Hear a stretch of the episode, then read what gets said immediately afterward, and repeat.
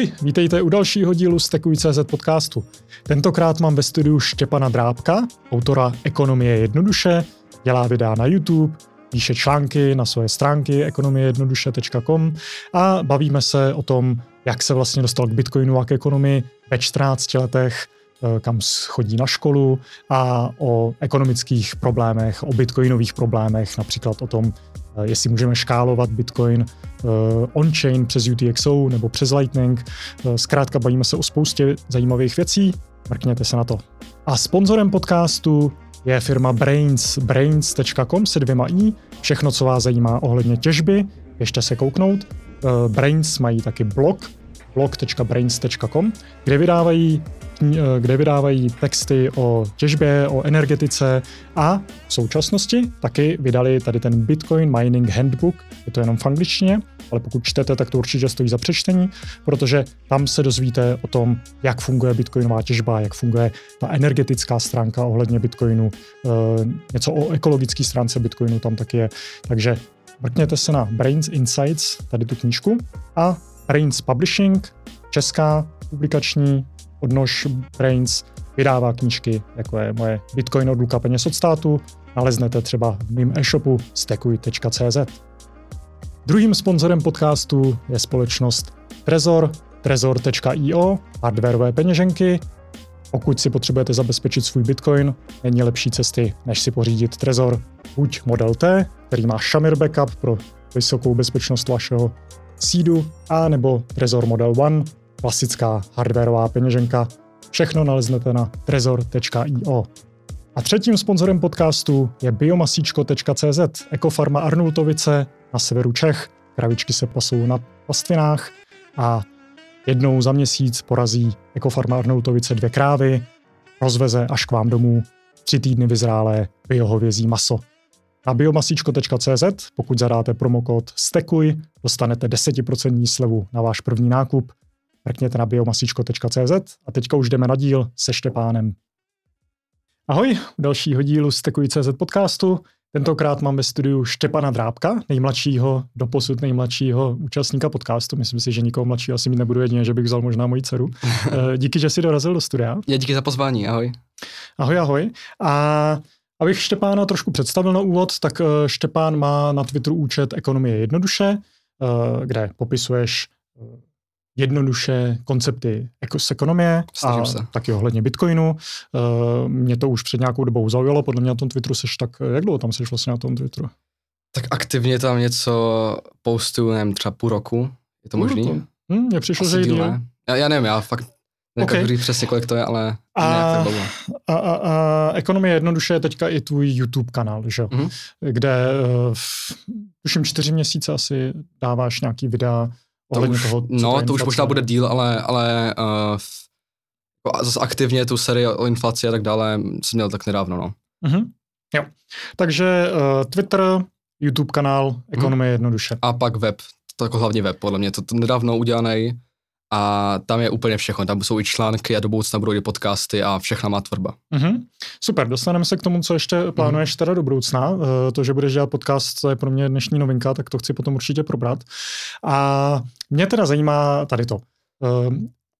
Tobě jako, eh, nebo ty jako 14-letý člověk, eh, přijde mi, že to je poměrně nevýdaný, eh, že se takhle jako do hloubky zabýváš ekonomií, bitcoinem taky, Jsem divný, a no. jako divnej v dobrém smyslu. Protože jako ve 14, mm, tak já jsem hodně hrál hry, to bylo asi tak jako jediný, co jsem vlastně v té době dělal a sledoval různý sci-fi, četl jsem už v té době hodně v Mhm. angličtině a tak a to jsem se naučil právě z těch her. Tak mě hlavně zajímá, jak ty jsi se vlastně dostal k ekonomii a k těm tématům. Já si to popravdě moc dobře nepamatuju a mrzí mě to, ale vím, že jako první impuls byl Dominik Stroukal nějaký video na YouTube, kde byl v DVTV a kde mluvil o Bitcoinu. Mhm. Tak tam jsem poprvé o tom slyšel, absolutně jsem nerozuměl tomu, jak to funguje, co to je, ale přišlo mi to dost zajímavý. A pak mě algoritmus doporučil Kitsomův kanál, Bitcoinový kanál a úvod do Bitcoinu, to byl skvělý vstup do té králiční nory. Mhm, naprosto souhlasím, jako ten uh, Kitsomův úvod do Mhm. Bitcoinu, to je, to, to je ten, ta série asi těch 30 videí, ne? Je, jo, to má, to má možná už i víc, ale těch, myslím, že prvních deset nebo nějak tak jsou ty nejdůležitější, které mě k tomu přivedly. Mhm. Ale to je pořád jako spíš uh, Bitcoin, takže pro tebe Mhm. jako vstup do ekonomie byl Ano, právě ano, přes ty Bitcoinový ano. videa. tak první rok, jako já jsem se k Bitcoinu dostal na podzim roku 2020, Aha. tuším, že někdy v listopadu. Jo, a to by teda bylo 12 lomeno 13, jsem o tom poprvé slyšel.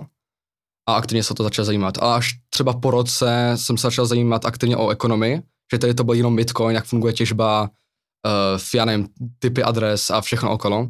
A až relativně nedávno, řekněme, nevím, před půl rokem se za- začal aktivně zajímat o tu ekonomii. Mhm. Dobře. A co teda třeba z nějakých ekonomických uh, zdrojů ti zatím přišlo nejlepší, ať už je nějaká kniha, nebo nějaký podcast, nějaká přednáška? Těch zdrojů mám strašně moc, no, já se to měl někam zapsat, ale jako určitě knihy těch libertariánských českých autorů, a ne těch českých, i, i to, co přeložil, přeložil liberální institut, je skvělý, skoro všechno, můžu Mhm. mm-hmm. doporučit. Viděl jsem Rothbarda Peníze v rukou státu, že jo, to, to máš to rozečtený. dneska, dneska zrovna čtu, ale jako fakt můžu doporučit skoro všechno, co tam je. Res- Respektive nevím o žádné špatné knihy, knihy, co podá, prodává liberální institut. Mhm, A jasně. navíc skoro všechno je jako e-book zdarma, dostupný. Ano, je to tak. Uh, já možná prozradím, co bylo jako pro mě ten impuls Mhm. mm-hmm. uh, začít se jako víc zaobírat ekonomií. Bylo to teda mnohem, mnohem později, asi tak o deset let, než, uh, než kolik uh, bylo tobě, protože to bylo už v podstatě na vysoké škole, Mhm. mm-hmm. asi v 24 letech. A to byl Friedman, uh, buď kapitalismus a svoboda, nebo mm-hmm. uh, svoboda volby. Je, vím, co myslíš. Podle mě to jsou docela dvě podobné knížky. Uh, jedno vzniklo původně jako televizní seriál, pak to přepsali, druhý vzniklo jako plnohodnotná kniha. Tehdy jsem to přečetl obojí v podstatě najednou, jsem to zhltnul asi přes víkend a to jako pro mě byl ten impuls jako wow, tady to je fakt jako něco dobrýho. Mhm. To ještě tak doporučuji taky. Ono, tam už se možná nedozvíš nic tak moc nového, ale uh, pěkný je to pro takovou cizelaci té argumentace.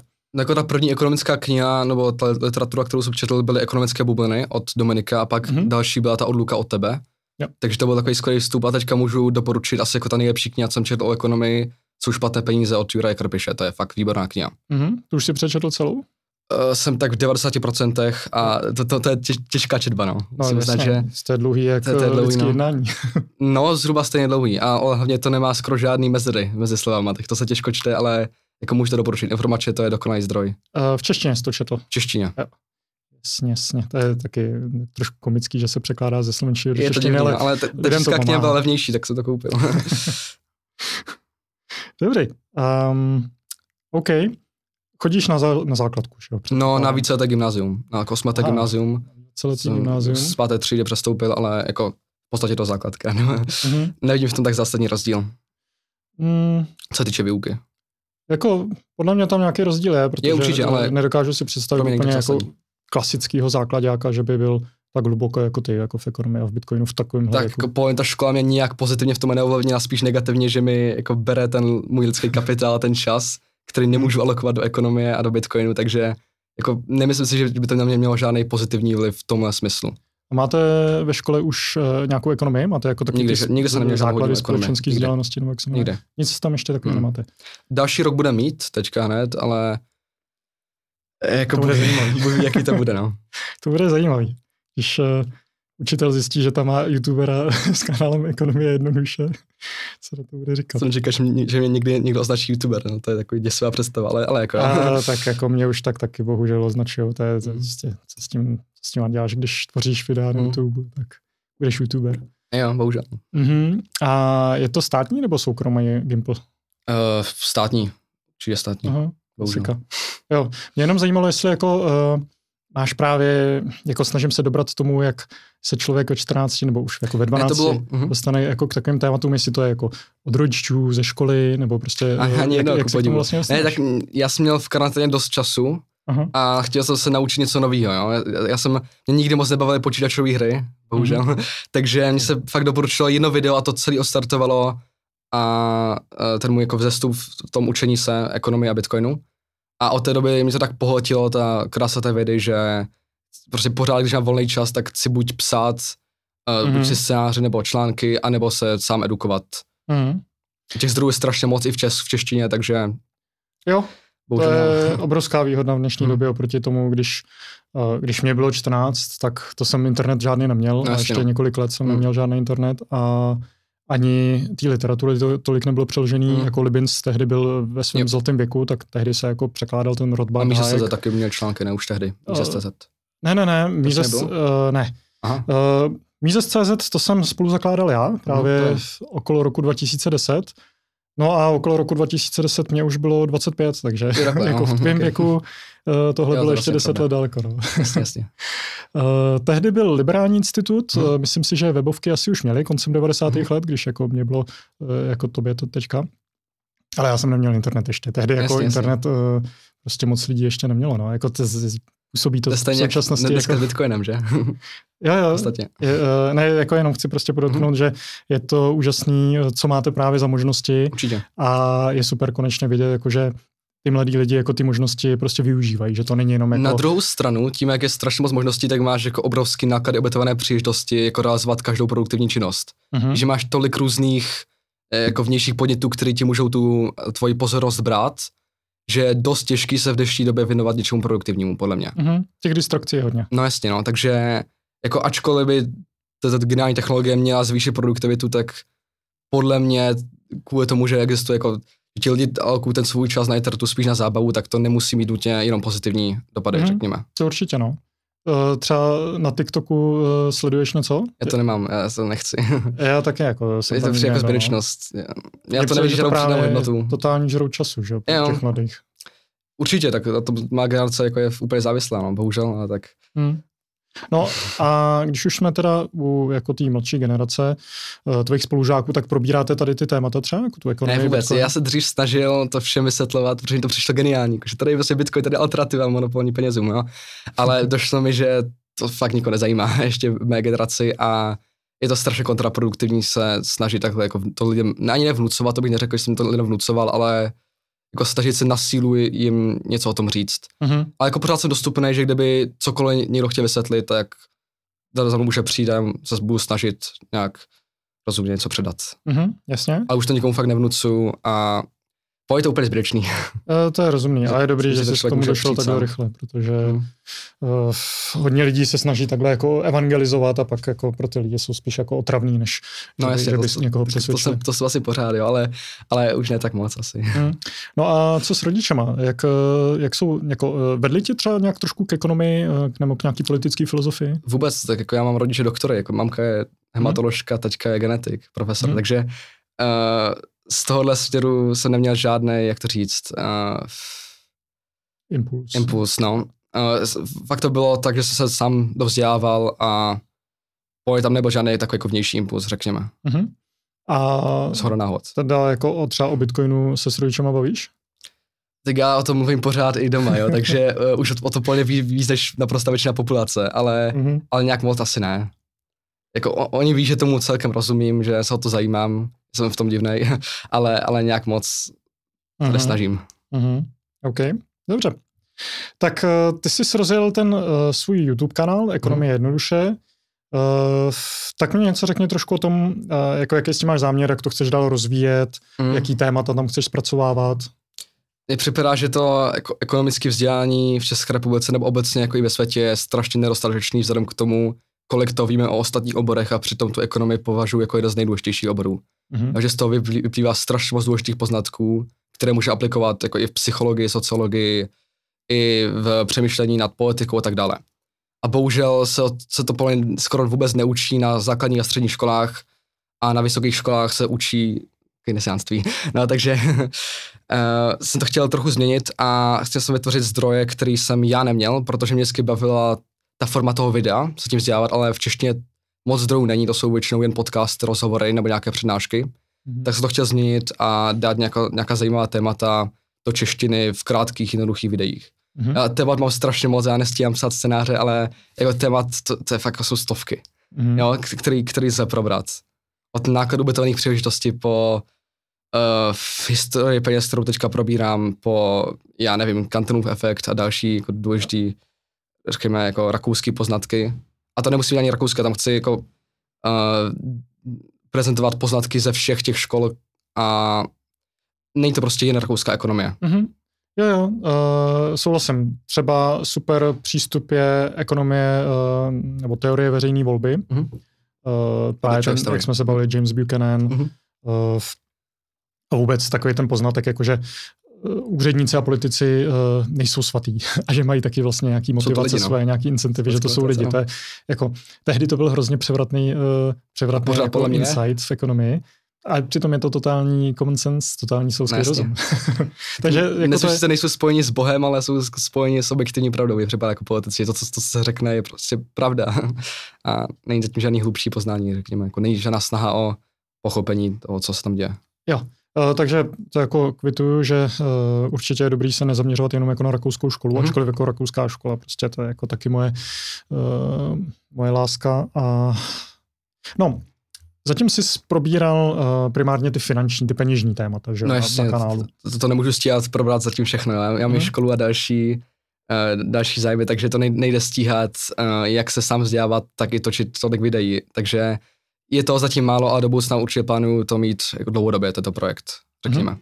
Takže nechceš to mít zaměřený jako až tak na Bitcoin, No, když, vůbec, když budeš mluvit o penězích, tak mm. nějak Bitcoin jako taky postihneš, ale spíš Určitě. je to opravdu. Jak jako já o Bitcoinu píšu články a i sám se tomu věnuji třeba na, na tom Twitteru a jako mě to dost baví, zajímám se o to, ale to chci mít, ty videa chci mít vyloženě o ekonomii.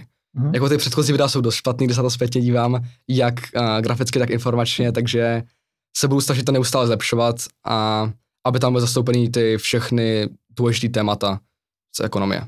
Uh-huh. A chceš to mít pojatý jako one man show, jako že prostě Určitě. vždycky kamera na tebe, uh-huh. uh, pár je, minut jako vysvětlíš nějaký koncept. Uh-huh. Jo, jo. A právě v takové formě, jak tam teďka, že krátká, aby to lidi neunudilo a aby to bylo fakt jednoduše. Uh-huh. Jako a jednoduše. Hm. Produkci si děláš sám? Ano, produkci si dělám sám. Uh-huh. Dobrý. To... Brácha má foťák, ale, ale jako jinak si to nastavu všechno sám. Uh-huh. Střídám a tak dále. A Jasně. právě proto je tak časově náročný a všechno stíhat. A ty máš teďka asi 2000 subscriberů, že? To jako není špatný růst. Nevím, 1500 zhruba, ale, ale já jsem, jsem strašně rád, protože jsem sdílel právě ty i třeba Kidsom, takže to hmm. mě, můj kanál dost vyrostl na, na těch číslech, takže jsem, na to jsem strašně rád. Jo. Jsem čekal, že bude tak rychle, popravdě. Mm, dobře. Mm, jsi říkal, že chceš dělat podcast, ale možná to probereme až za mhm. chvilku. Teďka já chci jako primárně dobu se dělat články, to, to mě nejvíc baví ta forma, protože já moc dobře neumím mluvit a i se stydím mluvit před kamerou třeba i teďka, takže uh, pro mě nejpříjemnější jsou určitě ty články, mm-hmm. ale zase vím, že jako pro to publikum, na který já cílím, to není ta nejlepší forma, takže určitě budu dělat do budoucna i ty videa, ale chci zejména psát ty články, to je to, co mě nejvíc baví. Mm-hmm. Měl jsem to stejně, že eh, vždycky mm. mě bavilo jako nejvíc uh, psát. Mm respektive těch ostatních formátů jsem se trošku obával, jako prostě přednášení, uh, natáčení se a takovýhle. Já jsem tak uh, introvert, takže to prostě no. přirozený, to, to jsme oba, máme stejný trička, jsme, jsme sladěný.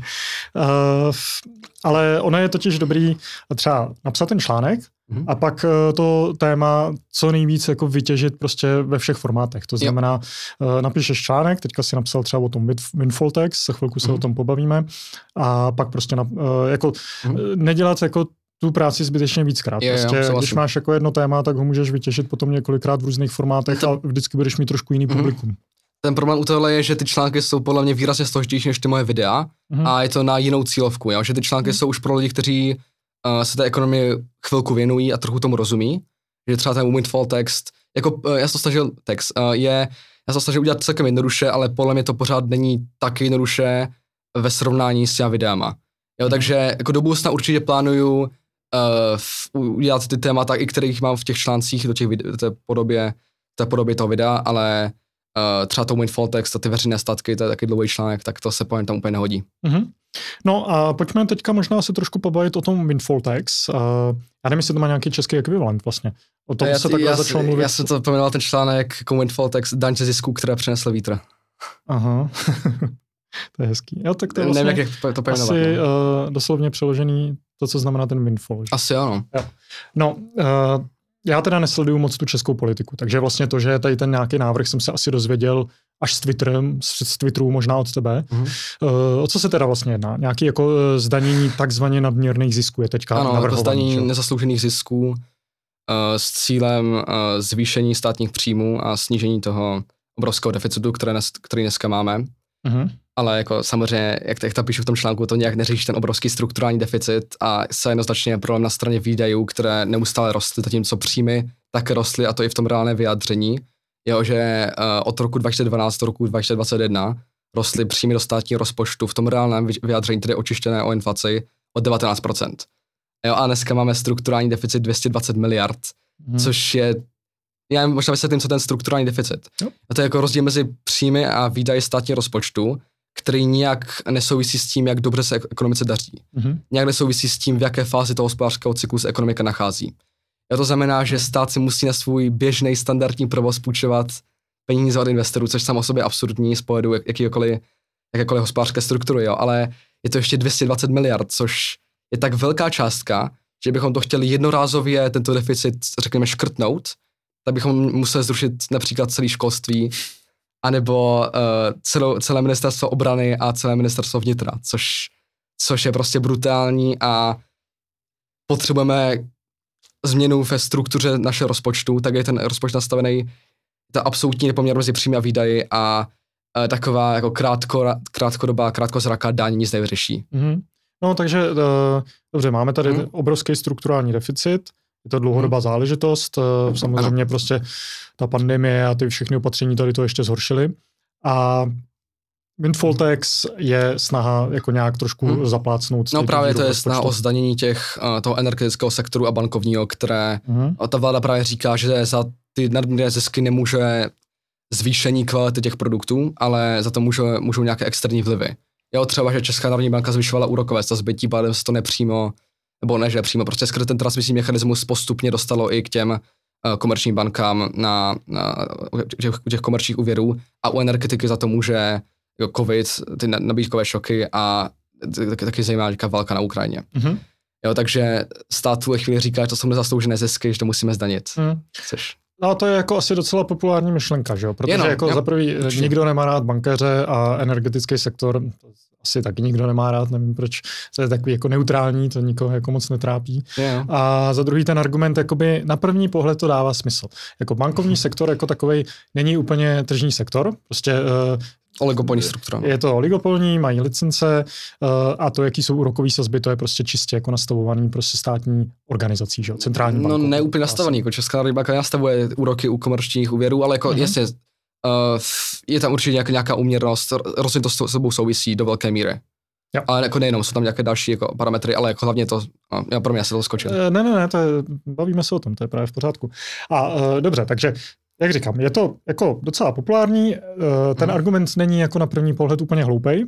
A tvůj protiargument potom je jaký? Proč Eh, tady to Je jich uh, tam v tom článku napsaných strašně moc, jo, ale uh, ten první je, že uh, já s- teďka ne, nevím, který byl ten hlavní, ale taky to, že zaprvé ekonomie nezná nic jako nadměrný zisk nebo nadměrná strata, jo? Jako, nebo třeba v účetnictví, to je prostě pokud, výd, uh, pokud uh, výstupy produkce převyšují vstupy produkce, tak je firma zisku a je produkce efektivní. Mhm. Jo? Neexistuje nic jako v té ekonomické teorii, nic jako uh, v nežádoucí nebo nadměrný zisk Určitě. stejně jako ztráta. Jo, takže když už stát řekne, že existuje něco jako nadměrný zisk, což je podle mě jako nesmyslný socialistický koncept, tak by pak musel říct, že existuje i nadměrná ztráta. A měl by dotovat nadměrné ztráty, když, do, Mhm. když zdaňuje nad, nadměrné zisky. Což je Určitě. samo o sobě nesmysl. A taky je problém určit, do jaké míry je ten zisk, lomeno ztráta nezasloužená a do jaké míry za to můžou ty externí vlivy. Mhm. To mě jako určit nejde. Jasně. Eh, V zásadě vnášíš jako takový element centrálního plánování do ekonomiky, protože Jo. začínáš říkat, jako, eh, kdo má kolik vydělávat vlastně. Mhm.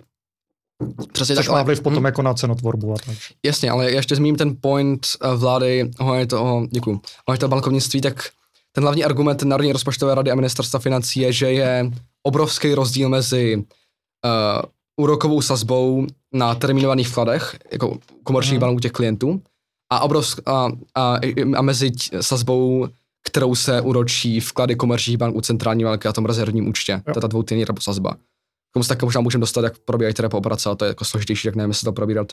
No každopádně je, je mezi tím obrovský rozdíl, že uh, ty krátkodobé terminované vklady teďka s- třeba s tou roční splatností mají rokovou sazbu, tuším, průměrně 3%, zatímco dvoutýdenní repo sazba je teďka po zasedání bankovní rady 4.8. nebo kde to bylo, je na 7%. Mhm. Ale takže tam obrovský rozdíl a to, to je ten zisk bank. Jo. A, a právě stát říká, že to, že to je nezasloužený a nadměrný a měli bychom ho zdanit, což a jenom to, že uh, ministerstvo financí oznámilo možnost tohoto zdanění, tak to způsobilo propad tržních kapitalizací těch společností, které by se to mohlo týkat, co potenciální zdanění. Jo? Že Mhm. Čes spadl tuším o 40 miliard, ta tržní kapitalizace, což a je taky důležité tam podotknout, že hlavní akcionář Česu je stát, je ministerstvo financí. Mhm. uh, ta tam má asi 60, 63% uh, podíl z toho základního kapitálu, Mhm. což je obrovská částka. No. No jasně, ale ten Čes taky vyplácí dividendy a vyplácí dividendy i státu. Takže tím, že vůbec naznačil, že může zdanit ty nadměrné zisky Česu, i když ten nadměrný to je chybné označení, ale budou teďka používat pro zjednodušení, tak uh, se jim snížila dividenda, kterou od toho Česu dostanou. Mhm. Jo, takže i z tohohle pohledu je to absurdní, že je to obrovská rána pro český kapitálový trh a taky obrovská rána pro důvěru v český daňový systém. Mhm. A, a i co se týče zahraničních investic, že je to menší motivace pro zahraniční investory investovat na území České republiky. A to například i, i do energetického sektoru, což je přesně to, co by mohlo vyřešit ten bezprecedentní nárůst cen energií, co Mhm. mm-hmm. dlouhodobé investice. A stát tomuhle bohužel touhle daní brání. Hmm. No, tady to podle mě právě naráží uh, na tu teorii veřejné volby. A to je to, že uh, ty politiky, potažmo úředníky, kteří tady to uh, navrhují, uh, tyhle ekonomické argumenty nezajímají. Protože to jsou jako dlouhodobé efekty, Hmm. Uh, Jasně, které mandát, se jich jako osobně nebudou týkat. Oni tam To jsou prostě pár let, Mhm. uh, potřebují se udržet na těch místech, potřebují dělat prostě nějaký populistický kroky, aby se třeba nezměnila vláda mezi Jasně. tím. A to je třeba to, jako co mě uh, strašně jako odradilo od toho prostě vůbec eh, to veřejné dění jako komu, tak, k, komentovat, protože uh, to je totální jako boj s větrnýma mlínama. Tam prostě jako eh, ty nikdy necílíš na ty politiky a úředníky tady, tady těma články, Mhm. tady tou komunikací. Ty možná cílíš jakoby na uh, lidi, kteří se chtějí něco dozvědět o No jasně, já eh, chci jako eliminovat tu ekonomice. poptávku po těchto státních řešení, v Aha. důsledku, který, v důsledku- v důsledku té poptávky ten stát ty řešení dělá, aby se zalíbil voličům, řekněme, jo. Mm. I když Jasně. tam můžeme taky pochybovat, ale jako to, to prostě beru jako jednu ze zásadních negativních vlastností demokracie, je ten krátký mandát. Všichni politici se snaží za co nejkratší dobu dát těm voličům co nejvíc, těch co nejvíc uh, obědů zadarmo a to má strašně negativní dopady na dlouhodobý vývoj ekonomiky. Mhm. Jo. A to nejde nějak řešit v demokracii, která má tak krátký mandát. Mhm. Jo, přirozené motivace. Při, případně doporučím Hopeho uh, Demokracie Bůh, který selhal, kde přesně popisuje uh, dopad dopad demokracie právě na tady ty Mhm. jako krátkodobý rozhodovací horizonty uh, a Hope je jako uh, zastánce Skvělý. monarchie a Jo. v zásadě toho, že uh, jako když si to tak vezmeš, tak uh, ten stát je jakoby nějaký kapitálový statek a ta incentiva by měla být jako ten kapitálový statek prostě udržovat a rozvíjet. Mhm. Což jako měli monarchové, když, měli, když si měl prostě dědičnou monarchii, a nemají to uh, prostě ty demokratický politici. Je to jako zajímavý argument, jako když jsem to četl, tak hodně lidem to přijde jako úplně ujetý. Jasně, jasně. Ale jako, čistě ekonomicky to dává jako docela dobrý smysl. Může ten celoživotní mandát u té monarchie dávat smysl, ale zase jako uh, je ta podmínka, že ta, že ta monarchie musí být osvícená, že ti monarchové Mhm. musí být vzdělaní a Jo. rozumět tomu, co se děje. Přesně tak. A to právě, pokud to tak není, tak je to strašně nebezpečný. Mhm. Máš celoživotní mandát a je tam nějaký špatný diktátor. Jo, jo. Jako třeba uh, Má to taky v. Lichtensteinsku tady to funguje bez Jo, jo, už ano, jako ano, ano. strašně, strašně dlouhou dobu a Hans Adam uh, Lichtenstein Jan Adam druhý, je... jo. Prosím? Jan Adam druhý teďka, no. Jo, jo, myslím, že se to jmenuje. Jo. Jo, ten je výborný, no. Mhm. Hans, no, ty to, To- to je jedno. Tak on byl i na Severu a je to jako Jo. jo. libertarián. Právě. Já vím, já vím, já jsem právě můj bratranec má jeho knihu, jako přímo i od něj podepsanou a říká, že je Aha. výborný, no. Skvělý. Tam právě mluvil i o, o tom decentralizovaném řešení peněz, o, tom, o té Mhm. odluce peněz od státního monopolu, Mhm. což mi přijde dost zajímavý. Já to taky musím přečíst, akorát to je bohužel, tuším, že jenom v Němčině, možná v angličtině, to si nejsem jistý, ale myslím, že fakt jenom v té Mhm. Němčině. Já jsem zvědavý, jestli Lichtensteinsko někdy přijme Bitcoin jako legal tender. To radši ne, to nechci. Tam, tam mají asi eura, že jo, tuším. A já jsem prostě proto, aby, aby ta adopce Bitcoinu probíhala ze spoda a aby to nebylo nějak z vrch, ze, ze státní úrovně vnucováno lidem formou zákona. Mhm. I když ten zákon není tak vymáhaný, jak třeba ty říkají ohledně toho Salvadoru, že to se nějak zase nevymáhá, tak vůbec to, že existuje o tom zákon, je podle mě špatně.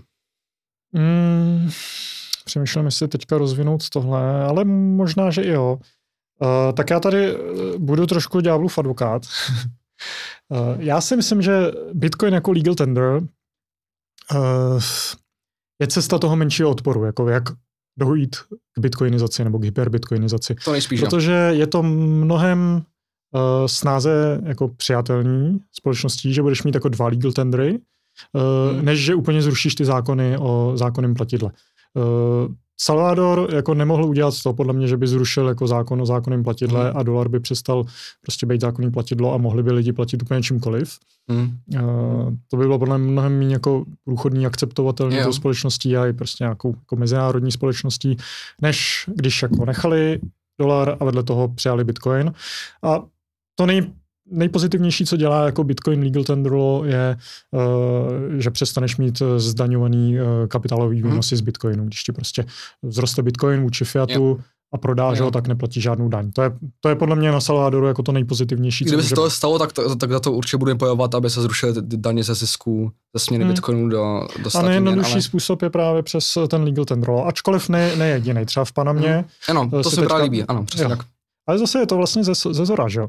Uh, já jako naprosto chápu to, že ta bit, deregulace, jako jasně, že to je ze zhora, ale No, no, je tím, že pravda, to zrušíš existující zákony, tak to nějak neomezuješ svobodu lidí. Naopak, nevím, jestli v Panamě to bylo přes zrušení nějakého zákona, tam podle mě... to, Uh, tuším, že tam bylo něco jo. takové. Já myslím, já nejsem si úplně jistý, to by tady chtěl mít uh, Pavel Ptáka Jasně. nebo někoho Mhm. takového, ale myslím že, myslím, že to fakt bylo uh, cestou toho zrušení nějakého Mhm. existujícího zákona.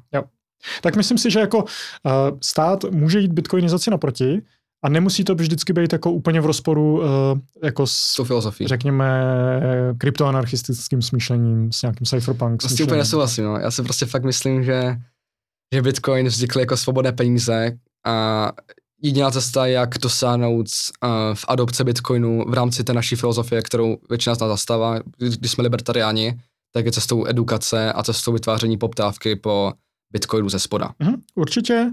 Stát může udělat prostě laissez-faire, že to nechá na pokoj. To je úplně Eh, ideální. Skrze, jak říkáš, deregulaci, Mhm. anebo, jak říkám já, eh, ten legal tender law podle mě pořád je spíš jako ústup eh, státu jako, a přesta, přestane klát ty překážky. Hm, Ale i když by byl stát laissez-faire, tak je problém to, ta oligopolní struktura bankovnictví, když banky mrazí účty, nebo, Mhm. nebo ani neotevírají účty uh, kryptoměnovým společnostem, které jako z definice toho, které ze zákona musí mít v účet, když mají zaměstnance, tak to vidím jako problém, i když Česká národní banka měla za Mojmíra Hampla, i, možná i teďka má ten přístup, že nepomáhat, nechránit, neházet klacky pod nohy, neha, nevodit za ruku, tak pořád uh, ty banky neotevírají účty těm společnostem, které musí mít dle zákona a to zejména ze strachu z regulátora. Mhm. No, takže Jo. to je ten problém ty banky. Určitě. To je už zase jako potom uh, takový možná i specifický český problém s bankovníma účtama. Uh, nevím, jestli někde na světě mají jako eh, podobně eh, špatný přístup.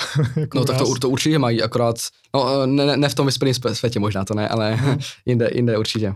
Hmm. Uh, jo, tak jo, tak to byla uh, bitcoinizace. Jinak jako bitcoinizace ze spoda stoprocentně. Mhm. Uh, jako to, co dělá Bitcoin Beach třeba, je mi Mhm. mnohem sympatičnější než nějaký prostě Bitcoin City book. ale- Přesně tak, jako musí prostě vytvářet incentivy pro to používat Bitcoin jako platidlo. Jo, já Mm, prostě a co, moc- to, co to znamená vytvářet incentivy? Uh, musíme vytvářet jako motivace používat ten Bitcoin, protože bez toho, aby se Bitcoinem platilo, se nikdy nemůže stát těmi globálními penězi. Mm, jako, já- já nemám rád myslíš si, že to ten- musíme nějak aktivně vytvářet, nebo to vytváří Bitcoin jako takový? Um, myslím si, že to vytváří Bitcoin jako takovej, ale na druhou stranu ta cena, ta si myslím, jako ten hlavní marketing Bitcoin jako takový, jo, je podle mě i dost nebezpečný marketing ve chvíli, kdy to padá, jo. Takže Mhm. mě bychom měli spíš cítit na tu edukaci, aby lidé pochopili ten fundament Bitcoinu a nedívali se jenom na tu cenu. I Když to je jako samozřejmě geniální marketing Bitcoinu. Mhm. Jo, jako máš různé fáze toho, jak jako se ty osobně třeba bitcoinizuješ. Ty Mhm. prostě jako první eh, fáze pro většinu lidí je bull market, tyjo, ono to roste, Jasně, prostě taky. přeskočilo to 20 tisíc dolarů, přeskočilo to 50 tisíc dolarů, uh, tak jako začneš akceptovat to jeho dlouhodobý uchovatel Mhm. hodnoty, pak to jako zase samozřejmě spadne, ty Mhm. máš minus 60%, tak jako začneš říkat, vedy, to žádný uchovatel hodnoty není. A tam přichází na řadu právě druhá fáze, to, že se začneš jako učit ohledně toho, co to Bitcoin je. Jak a kdo? proč to pořád jako dlouhodobý uchovatel hodnoty jako funguje mnohem líp než státní peníze.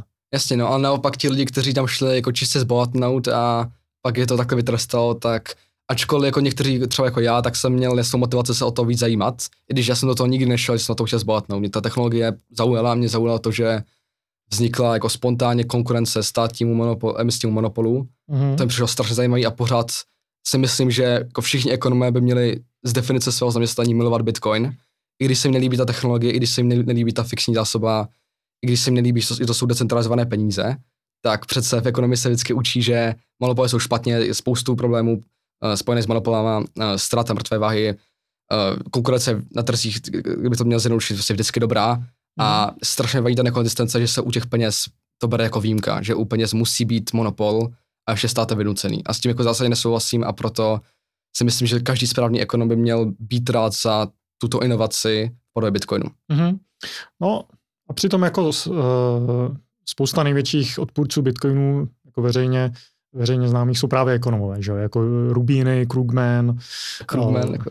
A je, jako, je to nobelista, jako to pro hodně lidí je prostě top ekonom, že? Uh, jako... No já, já miluji ten jeho výrok s tím, že eh, finanční krizi 2.8 by vyřešil uh, pád mimozemského UFA. To úplně miluju. on, má, on má podobný věci, jako že, že válka je pro ekonomiku skvělá, protože se mhm. stimuluje agregátní poptávka, proč se vyrábí, nebo je skvělý rozbíjet okna, přece teď ten uh, musí se objednat skláře, ten zase objedná si, prostě zvyšuje se ta agregátní poptávka, což uh-huh. jako absolutní nesmysl. Uh, maximalizovat současný ekonomický růst uh-huh. na úkor jako dlouhodobé udržitelnosti, řekněme. Právě. Krugman je typický keynesiánec, nebo... Uh, Neokeynesiánec, to je tady stejný. Neokeynesiánec, jasně. A uh, jako to je ten dominantní eh, proud asi dneska mm-hmm. v ekonomice, aspoň v takový a jako, a podobně. populární ekonomice, nebo ekonomii.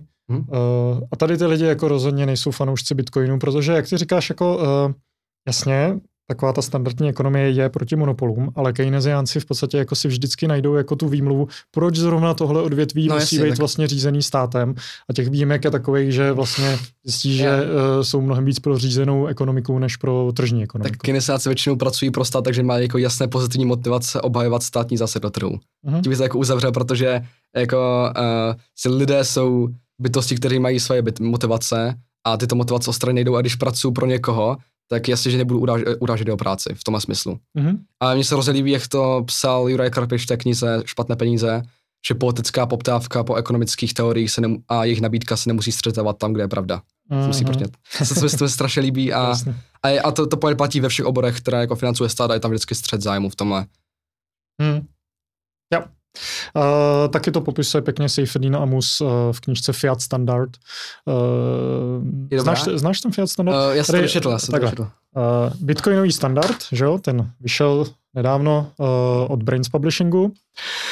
Uh, jo, tak když, tak když tak to proberem, ty to nemáš rád. Ne, vůbec. Uh, pojďme to probrat rovnou. Tak, uh, co ti vadí na bitcoinovém standardu? Ten jako přílišný fanatismus a já nevím, nevím, já jsem to, to někde psal váko na Twitteru, nevím, jak to teďka popsat jednoduše, na to, že se Fiatu vyčítá úplně všechno, co v dnešní době existuje a to, že ten Seifernin považuje jako, jako, jako jasnou kauzalitu to, že ne, tam si sám uváděl jako příklad, že za dnešní jako twerking Miley Cyrus může Fiat. A jako podobný příklady i s uměním a s dalšíma odvětvíma, což prostě což považuji jako absolutní šarlatanství a jak, jasně, všechno se vším souvisí a určitě tam nějaká spojitost, ale považovat to jako za jasnou kauzalitu je podle mě absolutně nesmysl. Mm-hmm. A, jo, tam mu to hezky ujelo, no. Tam, eh, a to bylo, to bylo víc částí, to není, tak, takhle, ta první polovina je úplně dokonalá. Mm-hmm. Ta historie peněz to popisuje podle mě fakt skvěle. Uh, do toho brtemuckého systému. Jak je ta kapitola, tuším, že Money and Time Preferences, tak tam už se pomalu rozjíždí a tam už začíná to ekonomický peklo, bych řekl. Mm, jo, peníze a časová preference, no, to je přesně půlka knihy. No. Přesně půlka Do té půlky to fakt doporučuju, do té půlky je co, co jsem z toho sám dost dozvěděl, z, to, z, z té historie peněz, ale mm-hmm. to byla ta jako velmi kvalitní pozitivní analýza toho, jak dřív fungovaly peníze a pak přišla ta normativní část, která za mě je fakt příšená. Hezky řečeno, normativní část. Jo, Uh, tak to se víceméně shodneme. No a uh, Seyfedin teďka napsal, nebo tak před rokem vydal asi Fiat standard, Fiatový standard, uh, což je takový jako zajímavý pokračování. Podle mě tam jako trošku dospěl, podle mě je to jako lepší kniha než Bitcoinový standard.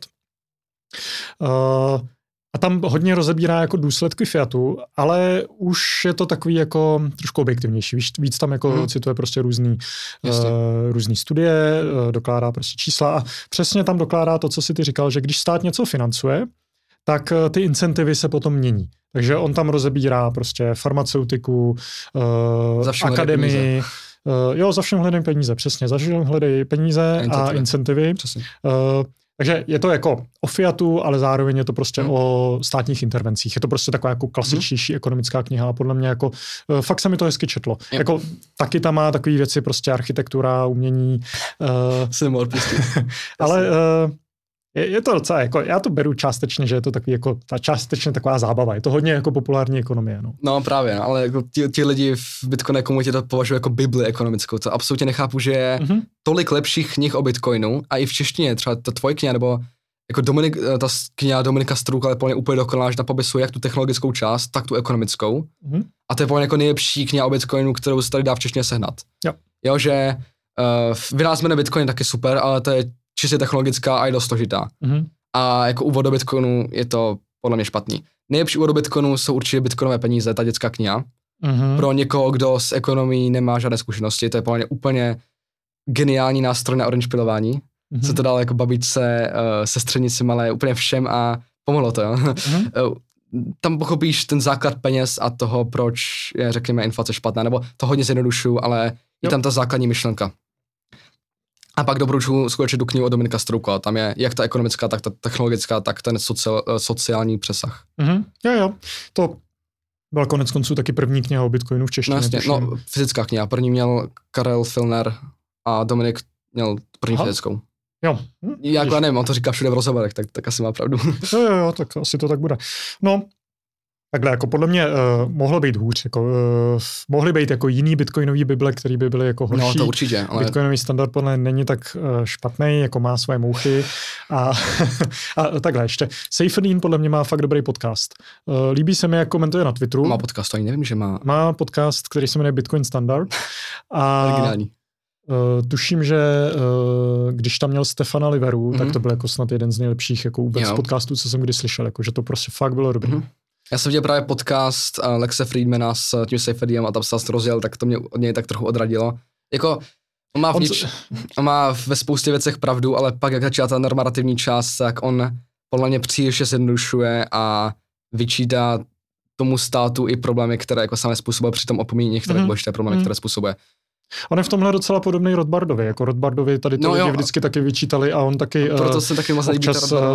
No. měl, uh, on byl jako ekonom a zároveň politický filozof, libertarián a občas tady to trošku jako skloubil dohromady Jo. a úplně stejně jak Seyfriedin Rothbard taky prostě si stěžoval jako na moderní kulturu. A, Jo, přesně tak, no a právě proto taky to Rothbard úplně jako z těch rakouských ekonomů nepovažuje jako nejlepší.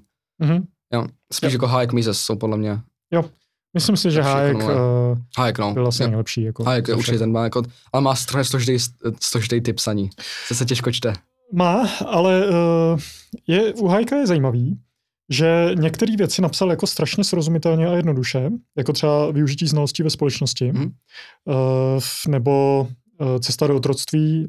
Uh, A to je v češtině přeložený, já jsem to nečetl ještě. Jo, jo, cesta, cesta do otroctví. Hm, Teďka vyšla uh, v Libinstu, podle mě. fakt? Myslím si, že teďka, teďka jsme něco vydávali od Hajka, myslím si, že to byla cesta, nebo cesta do nevolnictví, Uh, od Hayeka to bylo podle mě něco jiného, ale fakt nevím. nebo jsme vydávali něco jiného.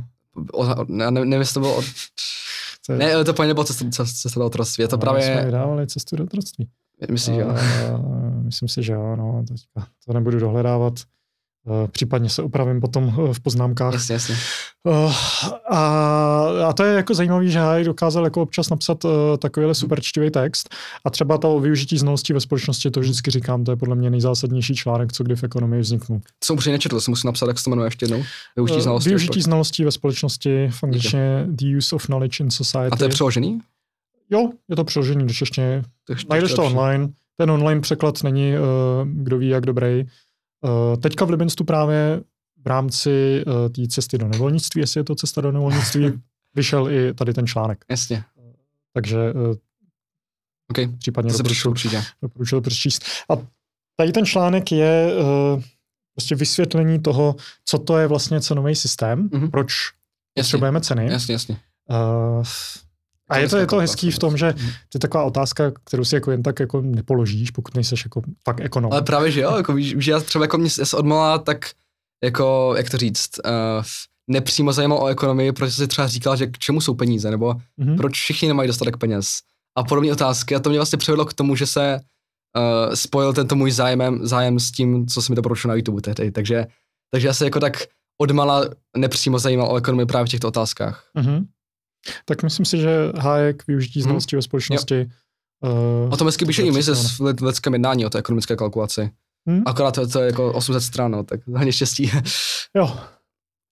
Jasně, je to, uh, Hayek dělá ten argument z ekonomické kalkulace, ale jde ještě jakoby Mhm. mm, o krok jako Yep. dřív. Um, jako co vlastně ta cena, Cena, je, ano, ano, jako, ano, že ano. to je prostě jako Mhm. ten signál, který ti přináší Není eh, lidské ty místně, Ne. místní jako znalosti, které jsou prostě jenom v těch hlavách a pořád se jako mění. No, to to je je relativní prostě vzácnost a perfektní. poptávku po stacích. Jo. Přesně mhm. tak, ale dokáže to jako, právě tady v tom článku jako píše strašně srozumitelně Mhm. a uh, je, To je to, je, to, je to takový zvláštní. To si jako, musím přečíst, no, protože jako aby Hayek psal jednoduše, tak to, to, to Mhm. fakt musím přečíst. jako na hajka je to. Na- no. Není to jako, uh, jako Rothbard psal No. jako asi nejjednodušejíc. Možná až příliš chvílemi. Mm. Teď jak čtu to peníze v rukou nej-. Není to Bastiat, jako Bastiat asi psal jako ze všech Nejjednodušší. je nejjednodušší. Mhm. Jo, ale Bastia to už je plně skvělé, jako Bastia to mám fakt rád. Mhm. Teďka čtu, uh, jak se jmenuje, ježišmarja, co je vidět a co není vidět. A to je fakt skvělá kniha. No jo. Jo, to, to je ale fascinující se tím zamyslet, že už 200 let dozadu se řešily stejné problémy jako dneska, trápí rakouské ekonomii. No. A- Přijde ti to fascinující nebo depresivní? Mě tady to vždycky Depresivní. přišlo hrozně Eh, no, depresivní. Jako fascinující v negativním slova smyslu, nebo jakože depresivní, no, máš pravdu. Mm. Jakože jednak je to přijde zajímavý a jednak smutný. Mm. Že se od, od té doby nic neměnilo, i když máme proto se jasné ekonomické argumenty, které se zatím ještě nevy, nevyvrátily. Mhm. Bastiat vlastně vyvracel keynesiánce ještě předtím, než vůbec nějaký... A protekcionismus a jako další. Jako, Keynesianismus mhm. vzniknul, no. Mhm. Jo. Jako negativní železnice třeba. Znáš ten Aha. argument? To je, to je A mně se ro- hrozně líbilo tam ta, t, uh, o tom rozbití okna, se mi strašně líbila ta část. Mhm. A to právě přesně vrací to keynesianství, že nemá smysl za každou cenu stimulovat současnou agregátní poptávku na Mhm. úkor, uh, no prostě, že není současná spotřeba vždy nejlepší, že je to o těch individuálních časových preferencích, které neexistují nic jako správná časová preference, jako ten vztah mezi současnou a budoucí spotřebou peněz, tady jako to úsporou. Takže uh, jsem se do toho zamotal, ale Jo, jo, jo. Uh, já, já nevím teď, jak se tomu říká, nějaký teorem rozbitýho okna? Nebo, Jo. Uh, jo, jo. Uh, Tak jako fallacy to je. No, Fallacy, Tak- no, právě, jak se eh, překládá. Jak se česky. Nějaký omyl rozbitýho okna. no nějak tak, je, je. Tak uh, Klam, klam, klam, klam. klam, klam rozbitého okna, přesně. Tak uh, tam já hlavně vidím mm, ty, ty neviděný jako náklady, Náklady, že? ano, obětované příležitosti, ano. ano. Unforeseen consequences. To je uh, náklady obětovné příležitosti? ano, ano. Náklady nerealizované. A to prostě to, že když jsem já utratil za opravu okna, tak jsem ten, tak jsem ten finanční kapitál nemohl využít na Jo. alternativní způsoby, Přesně řekněme. tak. No ale na druhou stranu Keynes by ti řekl, že uh, OK, jako bylo by to v pohodě, kdybys ty peníze utratil, ale kdybys ty peníze neutratil, tak to má negativní dopad na zaměstnanost a na současný ekonomický vývoj, řekněme. Mhm. Jo, to je pravda, že uh, keynesiánci do značné míry jako neuznávají vůbec jako úspory, jako funkci Tak úspor. Keynes sám říkal, že in the long run, eh, jak to říkal, in the long run we are dead. Jo. Jak tak, no. Což jako je zvláštní. No je to zvláštní. Jako A zvláště spíš to, že tohle se bere jako ekonomický mainstream a Keynes se bere jako ten nejlepší ekonom historii, tou, tou Mhm. školou, jako, kt- která se učí eh, v tom mainstreamu, řekněme. No, uh, jinak taky, pokud uh, tě baví Bastiat, tak určitě doporučuji Henry Hazlitt Ekonomie v jedné lekci. Mm. Já vždycky knihy čtu fyzicky, a proto je to lepší, ne? Nejenom protože se strašně špatně čte ta digitální podoba. Je, je, je divný, že jsem jako relativně mladý a v tomhle jsem jako hodně starý, ale uh, jako relativní, ale mně se fakt mnohem líp čte ta fyzická podoba a i to vypadá hezky v té, Hmm. um, v té police a ono to už ni- není nikde skladem, tak jsem tak se to nekoupil. A to mi mrzí. ta no. ekonomie v jedné lekci. Ano, ano, od Hazlita, jo. No, Ale nikde to není skladem. My jsme tenkrát našli ještě eh, nějakých pár kusů a Mm. prodávali jsme to, už je to zase vyprodaný. No, Jasně, no. to je to super To je zájem, no. A, a, a, to už nebude do, dotisk, takže, takže To asi ne. Tam, víno. Tak stejně jako co je vidět a co není vidět. To teďka čtu jako e-book, Mm. to už vlastně skoro přečtený, Mm. takže. Hmm. No, já, já, mám hrozný problém s tím, že vždycky mě nadchne nějaká kniha a teďka čtu třeba paralelně čtyři knihy. Hmm. Jo, a, t- takže musím to už konečně dočíst toho Karpiše, pak uh, dneska možná už ve vlaku cestou do Olomouce přečtu peníze v rukou státu, to, to je krátká kniha, že já prostě nemám rád krátké knihy. Já jsem dřív neměl rád dlouhé knihy a postupně uh, jsem, jsem dospěl k tomu, že krátké knihy jsou zlo. To prostě, když nějaká dobrá myšlenka a pak to tím skončí, to je to nejhorší, co může přijít. Já, já mám rád to, to, to jak, jak, jak ti autoři rozvíjí ty své myšlenky, jak tam dávají nějaký nový, jak je to komplexní struktura a A to je pro lepší, než se snažit do 100 stránkové knihy vecpat co, co všechno co nejjednodušeji. Mm-hmm. Jo, jo, to je super, tak doufám, že ti to vydrží a škola tě neodradí od této. v čemž je velice úspěšná. Na škole je naopak pro mě ten důvod, proč mám motivaci zajímat o něco jiného, protože jak mm. vidím, jak špatně to školství v Česku funguje, tak mm-hmm. nemůžu spolíhat na to, že tohle mě do budoucna nějak zajistí uh, kvalitní místo na trhu práce, takže musím jít svojí vlastní cestou. Mm-hmm. A ekonomie plně v tomhle pomůže, proč do obor, který miluju. je, to, je, to, je, to, je to dokonalý studovat. Jo, myslím si, že ekonomie ti hodně pomůže jako pochopit společnost, co, jo, se, co se děje, uh, i jako, jak by ta společnost třeba mhm. měla vypadat a nevypadá, proč mm-hmm. jako tak uh, nevypadá. Ale i politikům, jakože bez znalosti ekonomie jo, se po ne, ne, ne, rozumět rozhodovat při volbách. Nevím, jestli se znalosti ekonomie... Uh, to, to, to, to je špatný příklad, ale... Při volbách. Uh, já teda rozumím, jako jsem víceméně už nevolič, protože... To, to já chápu samozřejmě. Nikoho volit, no. A no, volím jasně. jako uh, jinýma způsobama. Než ale jako. u těch voleb jako strašný problém. I, i, jako i z pohledu, mně se hrozně líbí, že Keynesianci používají jako příklad selhání trhu informační asymetrii a přitom při volbách je to zdaleka největší informační asymetrie, že jo? Protože ty, jsou tam nějaké politické sliby a tam není žádný ten garanční systém, tam není žádná záruka toho, že to, co politici říkají, se skutečně stane. Mm-hmm. A stejně tam problém jako v negativních externalitách. Jo? To, že politici někomu vyberou peníze na, na daních, znamená, že to má negativní dopad na společnost v podobě těch nákladů obětovaných příležitostí a tak dále. Takže mě hrozně fascinuje, že se jako příklad selhání trhu používají takové věci, jako třeba jako monopoly taky, jo. Největší monopoly způsobuje stát s uh, svými regulacemi a obrovskými vstupními náklady odvětví, pokud teda to odvětví vůbec uh, dovolí, uh, ponechá volnému trhu. Jo, mm. některé, jsou některé odvětví, které má jenom stát a ve kterých nelze mu konkurovat. Mm. A v těch uh, ve kterých už existuje konkurence, tak ten, ty jsou silně regulované, třeba jak to bankovnictví je jako silně regulované a, a jsou obrovské vstupní náklady pro to založit si banku. To jako musí mít třeba vstupní kapitál 100 milionů korun, potřebuješ splňovat tolik strašně, eh, strašně velké množství eh, požadavků a uh, je, to v podstatě nejde konkurence. Mm-hmm. Jo, určitě. Uh, OK, Uh, možná trošku pojďme to jako usadit mě tematicky. Hmm.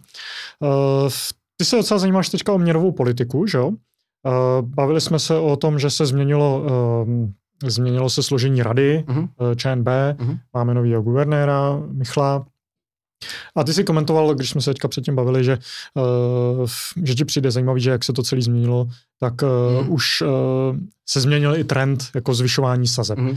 Ponechali teďka při posledním jednání sazby na předchozí úrovni. Ano. Mm. A jako takhle, já jsem úplně nekompetentní dokumentovat, já ekonomii studuju chvíli a jako nejsem v tom rozhodně odborník, jo, ale jako i kdybych to měl porušit a říct k tomu svůj názor, tak jako já absolutně nechápu to, že my využíváme nekonvenční nástroj měnové politiky, který se má používat pouze v těch uh, krizových příklad, případech, kdy, to, kdy je to nutné. To, to jsou ty devizové intervence na hmm. tom devizovém trhu, že Česká národní banka sa ty eura z dob kurzového závazku nakupuje české koruny a tím po, českou korunu, což působí protiinflačně. A přitom nepoužíváme ten naprosto základní nástroj měnové politiky v podobě úrokových sazeb a vypínáme si ten úrokový kanál toho transmisního mechanismu. Mm-hmm. Jo, což uh, já jsem někde četl, to, že to bylo od Heleny Horské, že i kdyby koruna oproti euro posílala o 10%, což není moc reálné, vzhledem k tomu, kolik těch devizových rezerv máme, mm-hmm. tak uh, stále se nepodaří rozhodně inflaci skrotit a jen by se snížila o 1,5% bodu. Což, mm-hmm. což je nic vzhledem k tomu, jak je to meziměsíční tempo růstu inflace. Mm-hmm.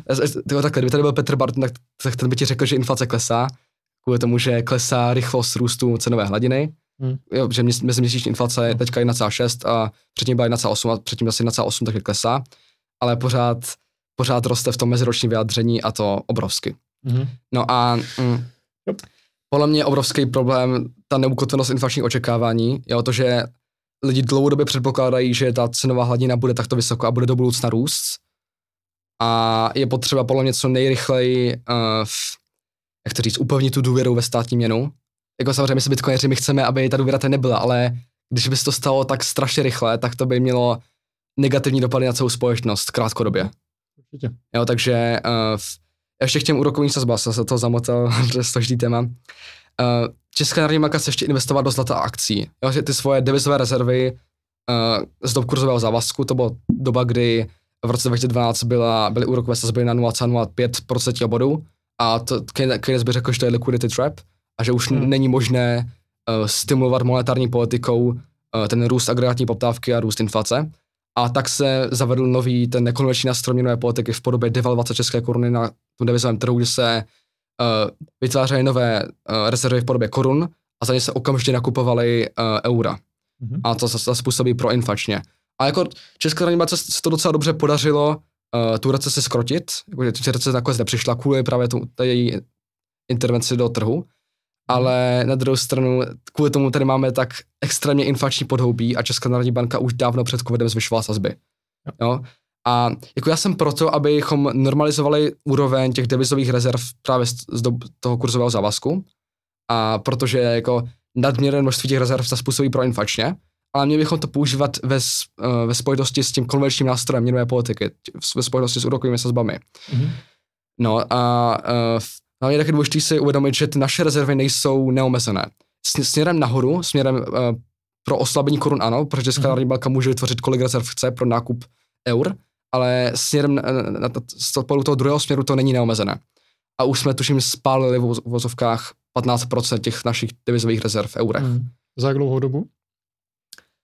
Uh, pět měsíců je to možný? Za pár měsíců. Uh, nebo bo, bo to leden, já nevím, jak se říká za Eh, měsíc. Prostě v řádu, v řádu měsíců. No, ano, v řádu, v řádu měsíců jsme spali tolik procent. Já, já nevím, jestli to číslo slyšel od Lukáše Kovany, takže nejsem si úplně jistý, jestli, jestli to je správný zdroj, ale, ale Je. uh, doufám, že jo. Mm, No, eh, já tady v tom trošku možná vidím jakoby ten problém, že eh, centrální banka by měla být jako nezávislá na vládě, Z definice nemůže být, ale jako, hm, ale no, jako není záv- nezávislá na státu, je to státní Mhm. organizace, ale jako na vládě řekněme, že může asi být tak závislá. vzhledem k tomu, že jako vůbec prezident volí členy bankovní rady, tak Aha. to už je jako definice té, toho, té závislosti, jsou spojené tyto jako dvě, řekněme, instituce. Jako ano, ale tady jako dávám trošku benefit of the doubt, že prostě Jo. uh, on je Tak- tam tak je jmenuje a Jo. pak si uh, mají šesti, uh, šestiletý období, tuším šestiletý. Myslím, že pětiletý, já nejsem si jistý. Je, je, možný, je možný, Prostě jo, potom jo. jako těch x let jako v podstatě můžou být nezávislí, řekněme. Mhm. Jo? Jako je to podobné, jako když já hodím ten papír do krabice tak uh, nějakému politikovi, tak on tam potom si taky dělá, co chce. Víceméně. taky zase jako musí definovat, co znamená nezávislý. Zase, jak by řekl ten tady tak jako není to binární to škála. Jasně, a vždycky tam budou ty není to součást vlády, není to ministerstvo. No. Ale, to ne, ale zase jako prezident volí členy bankovní rady. Jo. no, každopádně, já tam trošku, já tam trošku jakoby vidím to, že není vůle už jako zvyšovat sazby, protože, jak jsi říkal, obrovský, obrovský deficit, eh, na který se stát musí půjčovat. To půjčování je čím Mhm. dál tím dražší. Mhm. Buď samozřejmě politicky prostě nepříjemný to jako drahý hypotéky, Ano, drahý úvěry všude a to možně. správně, že jo, protože to nám pak No, tlačí na vládu, aby se nezadlužovala a to způsobí. A proto právě podle jo. mě centrální Mhm. banka jako spíš se tady v tom případě rozhoduje víc jako politicky Tak on to než říkal, mhm. měnově. on to, on to říkal i Oldřich Dědek, teďka už není v České národní bance, ale ještě před chvíli byl, tak on říkal, že musíme brát ohled i na politiku. I na, i na, na státní finance. Tak to je uznání toho, že to není Ano. jako Já teďka jsem vystřel z kontextu, to, to byla nějaká věta, jo, ale to, to, to, to, to můžu poslat odkaz, ale to mi přišlo dost děsivý, že, že uznal No, no. nezávislost z České národní banky. Hmm. Ty se budeš bavit s Mojmírem Hamplem, že jo? Eh, Tuším někdy. Uh, ne, nemám, to, nemám to ještě domluvený, ale uh, teďka na podcastu měl Dominika Stroukala Aha. a tam budeme právě probíhat strašně zajímavý téma jako CBDC a obecně budoucnost peněz. To má tady Dominik nastudovaný nejlíp v Česku Mhm. a to bude plně fakt záživný. No, protože by mě právě zajímalo, jestli tady ty um, nejlepší rozhovory jsou právě s excentrálníma bankéřema, Jo. protože pak se jako dozvíš, jak to skutečně vlastně funguje. Už uh, jako si neberou ty servítky a Je, jo. vlastně jako vždycky se dozví, že uh, jako nějaká nezávislost, nějaká neutralita, to je Eh, jako víceméně pohádka. tak jako se vždycky, vždycky, vždycky doškala a proti ostatním zemím, třeba které provádí kvantitativní uvolňování, které Česká národní banka nikdy neprováděla. Mhm. Jo, ona jako dodává likviditu na ten mezibankovní trh Certis, ale nikdy neprováděla jako masově nákup aktiv na finančních trzích, jo. Jo, jo, to já souhlasím. ČNB oproti jiným centrálním No bankám. jasně. Díky bohu, že ji máme. A jako obecně ten bankovní trh máme tady jako jeden z nejrobustnějších bankovních trhů na, skoro na světě, takže já jsem hrozně rád za to, jak to tady máme, ale Aha. pořád to jsou, uh, jak to říct, pořád to je ten systém, který je špatný. Hm. Ještě bych, eh, ještě bych se trošku pověnoval tomu, ty jsi říkal, že vlastně bitcoineři eh, můžou být rádi za vyšší inflaci, ale já tady s tím eh, něco takového tam jako padlo předtím. To, to nevím, jestli jsi to říkal, ale Je to, nebo takhle, je to jako častý dojem, že prostě vysoká inflace, až jako třeba hyperinflace, že vlastně bitcoineři si tady to přejou, jako že prostě, eh, protože to napomůže jako potom adopci bitcoinu a Jo. eh, když se to ještě jako propojí To s tím, že třeba bitcoin ale- jako mm, poroste, Mhm. tak jako eh, můžeme poukazovat na to, vidíte, prostě Bitcoin jako skutečně funguje. Tak- Ale eh, třeba já jako bitcoiner jsem za to, aby eh, to všechno probíhalo jako mnohem civilizovaněji, Mhm. mnohem pozvolněji, protože bitcoin um, tě jako v době hyperinflace vlastně třeba ani moc neochrání. Kdyby teďka přišla hyperinflace, tak eh, se k tak za prvý jako je to docela nebezpečná jako tendence v ekonomice ve společnosti. proces. Uh, začne ti růst kriminalita a takovéhle věci. No, jasně. A za druhý, mě pravděpodobně a hodně jako lidem, kteří si prostě tak jako průběžně spoří do bitcoinu, nemají jako tisíce bitcoinů, hmm. prostě pořád jako musí, jsou závislí na příjmu, tak pravděpodobně neporoste příjem tak rychle, jako porostou ceny. Tak Takže budu 17% muset inflace. odprodávat bitcoin. Takže jako třeba vysoká inflace paradoxně pro mě nebude dobrá, protože budu muset třeba odprodávat bitcoin, protože ne- jinak neudržím krok. Ne všichni, jako, tak zase jako cenový systém, jak růst cen ceteris paribus snižuje poptávané množství statků a uh, dokud teda jako lidi věří té státní měně, jo. Ten problém je, já se prostě fakt bojím, že může nastat ta chvíle, kdy si lidi řeknou, že nakoupím to radši všechno teď, protože za rok už nebudou mít moje peníze hodnotu. Jako To zboží. Klasický zboží. Ano, jako. no, spotřební. ano, jako inflační očekávání spotřebitelů, ale i producentů, že jo, že Mhm. ti producenti mají větší přirážky kvůli tomu, že se bojí vývoje inflace do budoucna. Mhm. Což je jako naprosto jako racionální chování, jo, ale je to, je to z pohledu té měnové politiky obrovský problém. Mhm. A to se právě musí vykrodit tím uh, tu změnou vztahu, eh, změnou motivací pro vztah mezi spotřebou, současnou spotřebou budoucí. A to právě jsou ty úrokové sazby, jo. Jsou hlediska Mhm. uh, jako spotřebitelova rozhodování tou relativní cenou mezi spotřebou a úsporou peněz. Mhm. V podstatě. Prostě úrokové sazby by měly nadále růst. Takhle, jako já, já, já Systémem. jsem se ne- nedělal ten výpočet, který jako dělá Česká národní banka podle to Taylorova pravidla, jako pole, pomocí které jako funguje ta dnešní, ta, mo, ta moderní měnová politika, Mhm. ale jako uh, v, i dle prognozy České národní banky měla být už, měly být úrokové sazby už tuším uh, v červnu nebo možná už, i v květnu na 8%, Mhm. mm-hmm. dle jejich prognozy, jo. A, Mhm. a měnová sekce uváděla, že Česká národní banka silně podcenila tu inflační, inflační tlaky a že měla zvyšovat razantněji a měla zvyšovat dřív. Mhm. To říká měnová sekce, to jsou ti odborníci, řekněme, Mhm. jo. Uh, ta bankovní rada je v podstatě zastupuje, se prezentuje ty názory měnové sekce, řekněme, nebo právě, že teďka, to je jedno. Jo, jo, jo, pohodě. Uh, jenom právě tady tu měnově politickou sekci bych možná teďka uh, uzavřel s tím, že uh, je rozdíl mezi tím, když bitcoineři jako říkají, pozor, přijde vysoká inflace, mm-hmm. Uh, spořte si do bitcoinu Co říká už a, 20, no. a tím jako, že uh, bitcoineři vítají tu inflaci. Prostě jako, stejně tak jako rakouský ekonomé vždycky jako třeba um, varují před tím, když, uh, uh, když se rozjíždí jako cyklus Ale eh, jak hospodářský mhm. cyklus uh, a není to jako to, že by jsme to vítali, jako Mhm. ty negativní dopady. Jak kteří, no třeba jako ten Rothbard říkal, že uh, v případě jako obrovského hospodářského propadu, v případě jako obrovské krize, nemáme nijak uměle stimulovat tu ekonomiku. Jo, jo, Což jako-. No, ale jako to může být obrovský negativní dopady i na jako společnost jako takovou, i na politický systém, jo? že Mhm. si v dobách špatných se k moci dostávají populisté a toho by byla tak špatná doba, už teď nechci mít znova další světovou válku. Určitě, Jo, takže ale problém je v tom, že uh, ty, jak jako oddálíš ten Ano, očišťovací ano, proces, ano, tak ano. to za deset let bude už mít mnohem horší. ano, no právě přesně tak, no to, to musíme uh, už řešit ve fázi toho boomu a ne pak v tom bastu. Mhm. A, a právě, že Keynes dělal tu chybu, že se zaměřoval ten bust na to, uh, uh, Hmm. jak to řešit, a ne proč se to stalo. Jo. Což je pro mě jako strašný problém. Mhm. To je celé jako jeho filozofie. No a uh, třeba v Bitcoinu je podle mě právě krásný to, že je to obchodovaný 24 hodin denně, všude po celém světě, Mhm. uh, žádný ty circuit breakers, když prostě je propad jako o 20% za den, takže by se uh, vyplo obchodování, to Mhm. možná jako padnou, padnou Mhm. servery eh, Coinbase, ale jinak se obchoduje všude jinde.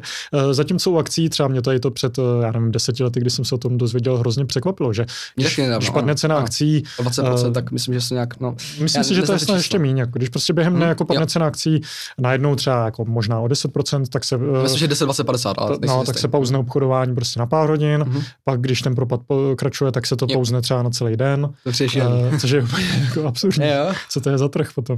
A ještě se obchoduje jenom 8 nebo 9 hodin denně. Ale ale jsou ještě nějaký svátky v Americe mm-hmm. a v ty dny se neobchoduje. No.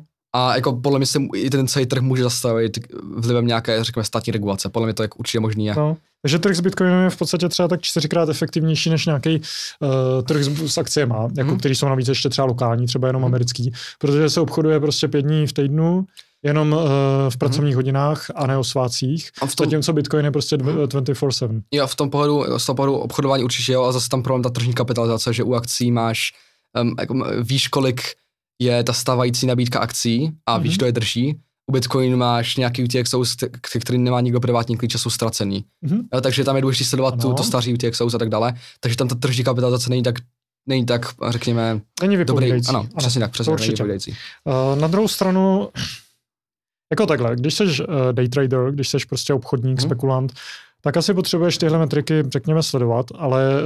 Uh, Jasně, pro zbytku to je úplně jedno. pro zbytek světa je to vlastně celkem jedno, Jasně. protože všechno máš víceméně obsažený v té ceně.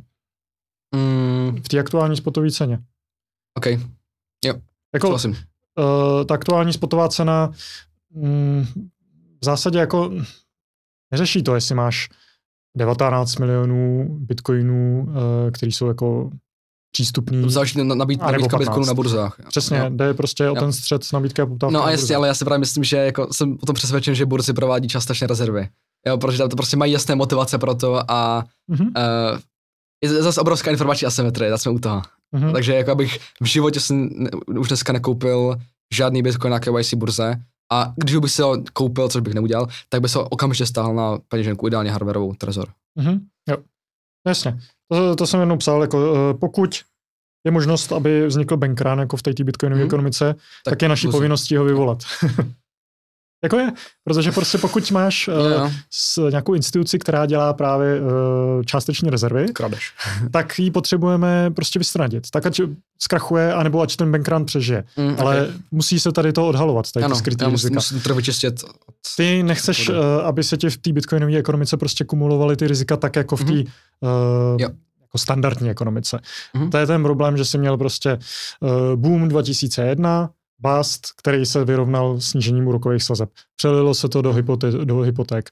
Měl si prostě boom hypoték, bust, přelilo se to prostě do celého finančního trhu. No, Teďka máš prostě bublinu úplně no. ve všem a zase se to bude záplatovat prostě negativně úrokovým sazbám, kvantitativním uvolňováním CBDC. To je negativní. No já jako nevěřím tomu, že můžou být negativní. Tak třeba ve Švýcarsku jsou negativní úroky minus 0,25% už po zvýšení sazeb o 0,5%.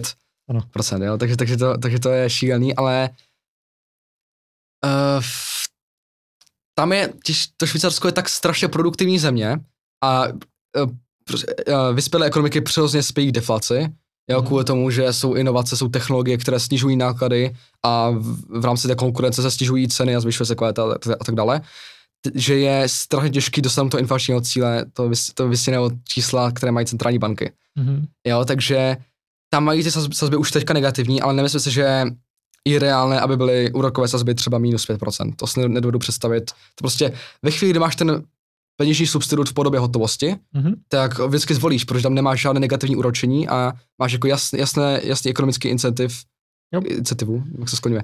A vlastně máš jasnou ekonomickou motivaci mít hotovost, jo, a my víme, že hotovosti není dostatečně pro pokrytí tě, těch současných digitálních peněz, což by mohl být problém krátkodobě, ale za dlouhodobě on není tak těžký vytvořit tu hotovost a snít ty depozitní peníze za hotové. Hmm. Jo, ale krako by, to mohlo vyvolat šok a a hmm. teda na banku jsou i dneska nebezpeční, i když, i když je ten multiplikační efekt v podstatě nekonečný, kvůli tomu, hmm. že hmm. povinné minimální rezervy 2%. Tady, tady to bude skvělý, když probereš s Dominikem uh, právě jo, CBDC s potenciál jako zrušení hotovosti, hmm. protože to je podle mě uh, přesně jako ten směr, kterým centrální bankéři uh, uvažují, hmm. protože vidějí ten problém, že uh, teďka se sice zvyšují sazby, ale uh, ty tím začneš jako jako, ty tím tak... způsobíš recesi, ačkoliv jako začneš říkat, že recese jako je vlastně něco jiného, než říkal myslej.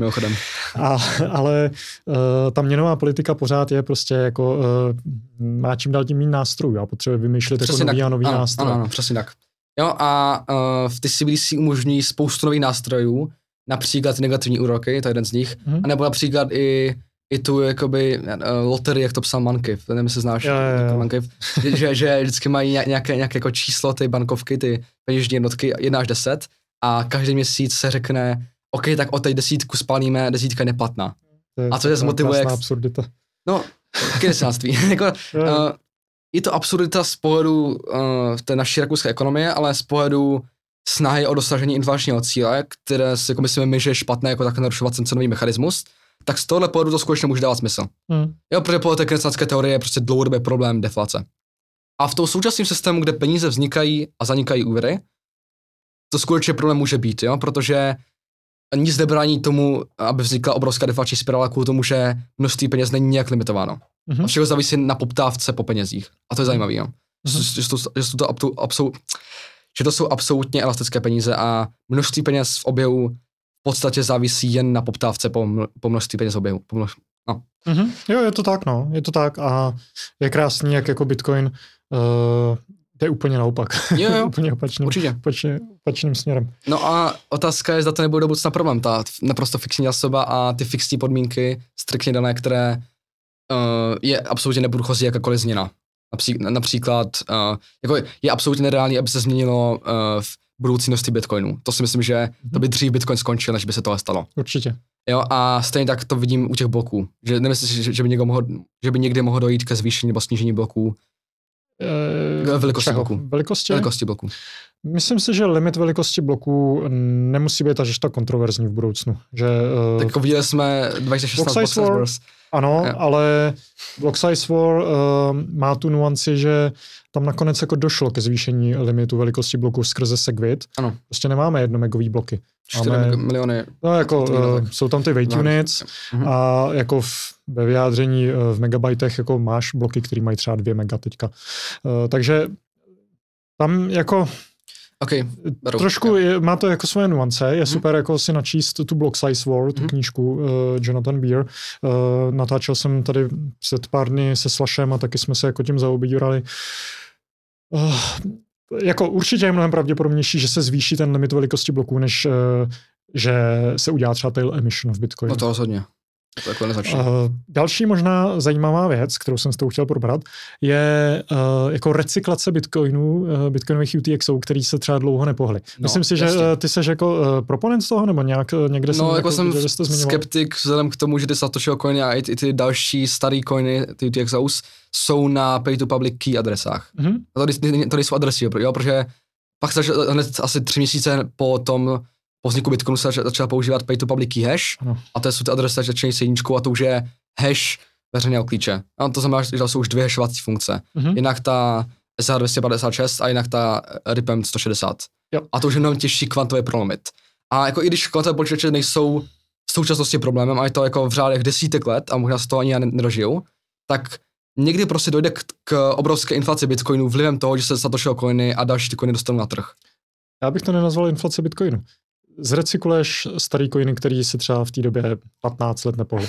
Uh, jde o to, že uh, Dobře, máme tady, řekněme, 4 miliony bitcoinů, bitcoinových UTXů, okay. který se nepohly víc než 10 let. Jsou mhm. to mm. asi 4 miliony teď. Mm. Uh, eh, hodně z tady těch coinů je na uh, P2PK yep. adresách, P2 Public Key, uh, kde ten argument je takový, že to jsou nejzranitelnější uh, adresy vůči prostě kvantovým počítačům. Asi tak ta průd, P2, Pay-to-taproot taky? Hmm, taky tam no. na klíč.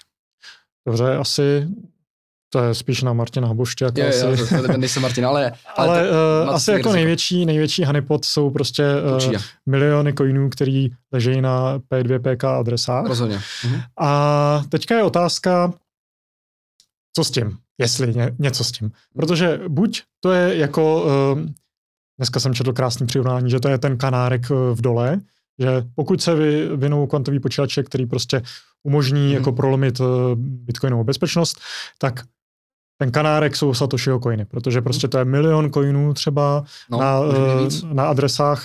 Satoshiho jsou asi milion. No, on se říká, že 800 až uh, v 1, 2, jako, No, no, tak řekněme prostě milion coinů, což je prostě neuvěřitelný bohatství.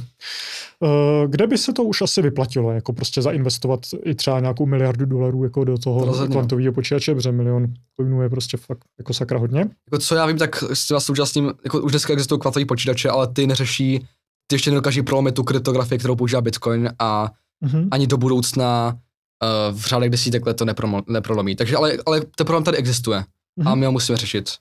No a jak, No, no, nebo, jako- co jsi řekl špatně. Uh, jak bychom eh, to řešili? Jako jediný řešení, eh, řešili? Jako jediný řešení, co tady máš, je uh, udělat asi nějaký fork, hm, kterým ty klíče, na kterým ty coiny mm, buď nějak jako zničíš No. úplně, anebo to nějakým způsobem přerozdělíš. Ale pak, zas, pak už je zase ten stát, který jako určuje, který coin je.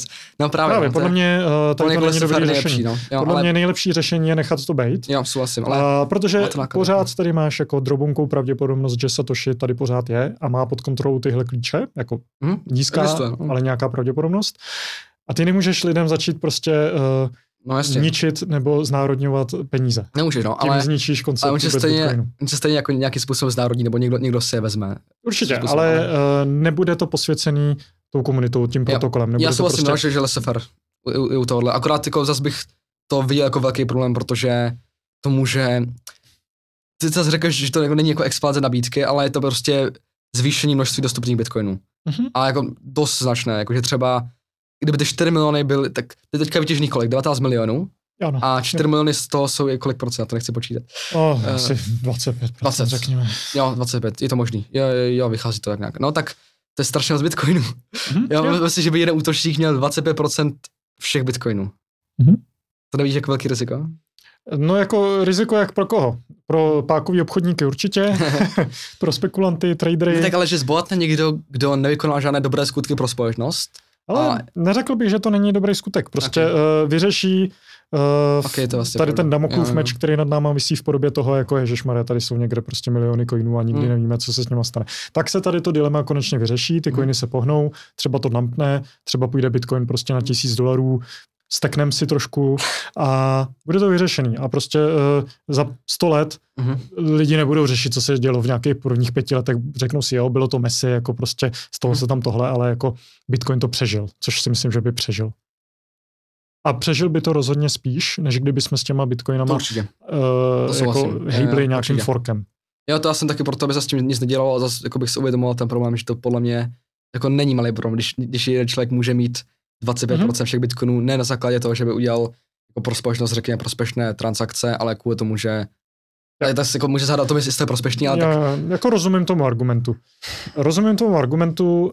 Uh, podle mě je dobrý tady prostě přijmout to, že ta změna toho peněžního paradigmatu je prostě chaotická. Jo. Je to messy a Je to obrovský nikdy, trade-off, no. nikdy to Jo. nemohlo být jako, um, jako nějak, jako, je to to nejsnažší, jak může být. Jako, je tady to pořád cesta nejmenšího odporu. Mhm. Uh, to, že se prostě z toho 50-letého Fiatu, z toho bordelu, co tady máme, jako uh, přecházíme k, teda k těm sound money, k Bitcoinu, uh, tak uh, jo, jako má to svoje nuance, Mhm. protože to musíš dělat decentralizovaně, nešlo to dělat centralizovaně a ta decentralizace zase prostě má svoje jako nuance, že může tam nastat něco takového. No je to prostě trade-off mezi decentralizací a mezi tím, že si někdo se zvýší svoje jako peněžní prostředky, ne na základě dobrovolných transakcí. A tak to je jedno, Aha. ale to, to bych už možná uzavřel tím, že podle mě je to jako obrovský trade-off mezi uh, problémama a podle mě mnohem lepší laissez-faire, prostě nechat to být a bohužel tak to je, stejně by se to někdy stalo a to je plně vyžadovat nějaký hard fork a nějaké jako dost radikální řešení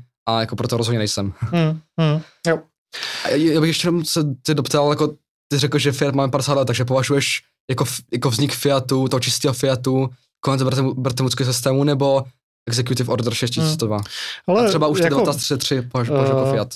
začátek 1913, co vznikl Fed, uh, je, de, jako takhle, ono to prostě postupně jako nabíhalo. No. 1913 uh, to byl prostě ten začátek té dnešní Fiatové éry. Uh, po první světové válce hodně centrálních bank opustilo zlatý standard a prostě americká se stala I během druhé, to během té první. Uh, britská, americká tehdy. Uh, po druhé světové válce jako zbytek, uh, zbytek světa opustil vlastně zlatý standard. Americká si ho ponechala, proto jako mohl být Bretton Woods, že všechno bylo závislé prostě na americkém Mhm. dolaru. Jo, pořád tam byla ta- zlata. Jo. Pořád tam byla ta směnitelnost, jako ten No ale pro státy, devizy. pro státy, Pro státy. Ne, ne, nebylo to pro běžní lidi. A to už nebylo ani v roce 2033, když Přesně stát tak. vzal uh, veškerý monetární zlato svým občanům. Mhm. Jo, a to, to už prostě považuji jako, za, eh, jako konec zlatého standardu, když běžní lidi eh, nemohou provést jako substituci um, měny za peníze. Určitě. Ale ty největší makroekonomické dopady stejně prostě nastaly až po Jo. tom roce 71, WTF happened in 1971. no, kdy uh, kdy se z toho stal fakt čistý fiat. Jako do té do té doby od roku 33 do roku 71 to byl takový jako nějakou špi, špinavý fiat, Jo. protože pořád si tam měl nějakou kotvu a Mhm. uh, museli se trošku krotit ty centrální banky. A taky ne, jako ten brzovský systém zanikl právě proto, že Amerika Jasně. prováděla jako kvůli tomu, kolik měla v těch válek v té době, prováděla jako fra, frakční rezervy a Určitě, jako z několika násobila množství dolarů proti tomu zlatu, takže Mhm. Ale byly pořád jako pokusy to trošku, limit, jo. to trošku, uh, trošku krotit, byl ten jo. London Pool Mhm. a uh, dokud jako Amerika nebyla opravdu jako nejsilnější na světě, Mhm. tak si nemohli podle mě úplně dovolit jako odstoupit od vyhlásit ten default, jako udělal Nixon v roce 71. Mhm. Uh, Jo, to je pravda. Ale je, je to A tam. tak jako, jak, musel, ten Nixon to musel dělat v tu chvíli, že Francie se chtěla vybrat, t- Mhm. směnit prostě uh, dolary za zlato a nasledovat to ostatní státy, ale jako nechci přijít o veškeré své zlaté rezervy. Jasně, no museli vyhlásit default. Jo. Uh, tak, takže takhle, jako Ale- čistý Fiat tady máme 50 let a takový jako poloviční Fiat zhruba A 100. mimochodem dočasný default, jo, to Nixon říká, že že je to dočasné no. jako zrušení uh, možnosti přímé směny dolarů za zlato a jakékoliv jiné rezervní aktivum. A jo, jak to říkal Friedman, že není strvalejšího než dočasný státní program. Nějak Mhm. tak to říkal. Mhm. Nicméně třeba v Český, nebo Český, Československu jsme měli čistý Fiat od eh, roku asi 38, no, od eh, okupace. Mhm. Protože Jo, jo, jo. uh, Němci tady jako ukradli všechno to zlato, eh, měli jsme tu protektorátní korunu, to byl Mhm. totální bullshit, Mhm. Eh, přesto se to tady prostě rozkrádalo ve velkým a po druhé světové válce eh, byla jako hodně lehká snaha jako vrátit se k tomu zlatu, tam byl problém, že prostě to zlato bylo pořád ukradený a tady toho moc nebylo, ty reparace trvaly potom hodně dlouho, Eh, no a za komoušů to prostě... eh, Takže další reforma 50. Další reforma a nic jako se Jo. zlatým stříbrem to společně už tady nemělo, takže tady jsme měli jako čistý Fiat už od roku 38, no. Mhm. ale jako zbytek světa, ten západní svět, ten čistý Fiat měl až od roku 71. OK, souhlasím, no. jako je, takhle, já, já prostě považuji konec zlatého standardu, standardu v tom roce 1933, Mhm. to byl ten Executive Order 6- 6- 6102. To Mhm. považuji jako konec. Byla tam nějaká No. návaz- návaznost na zlato, ale když to nejde, nezasmění, tak, tak to Mhm. není pro mě zlatý standard. Jo.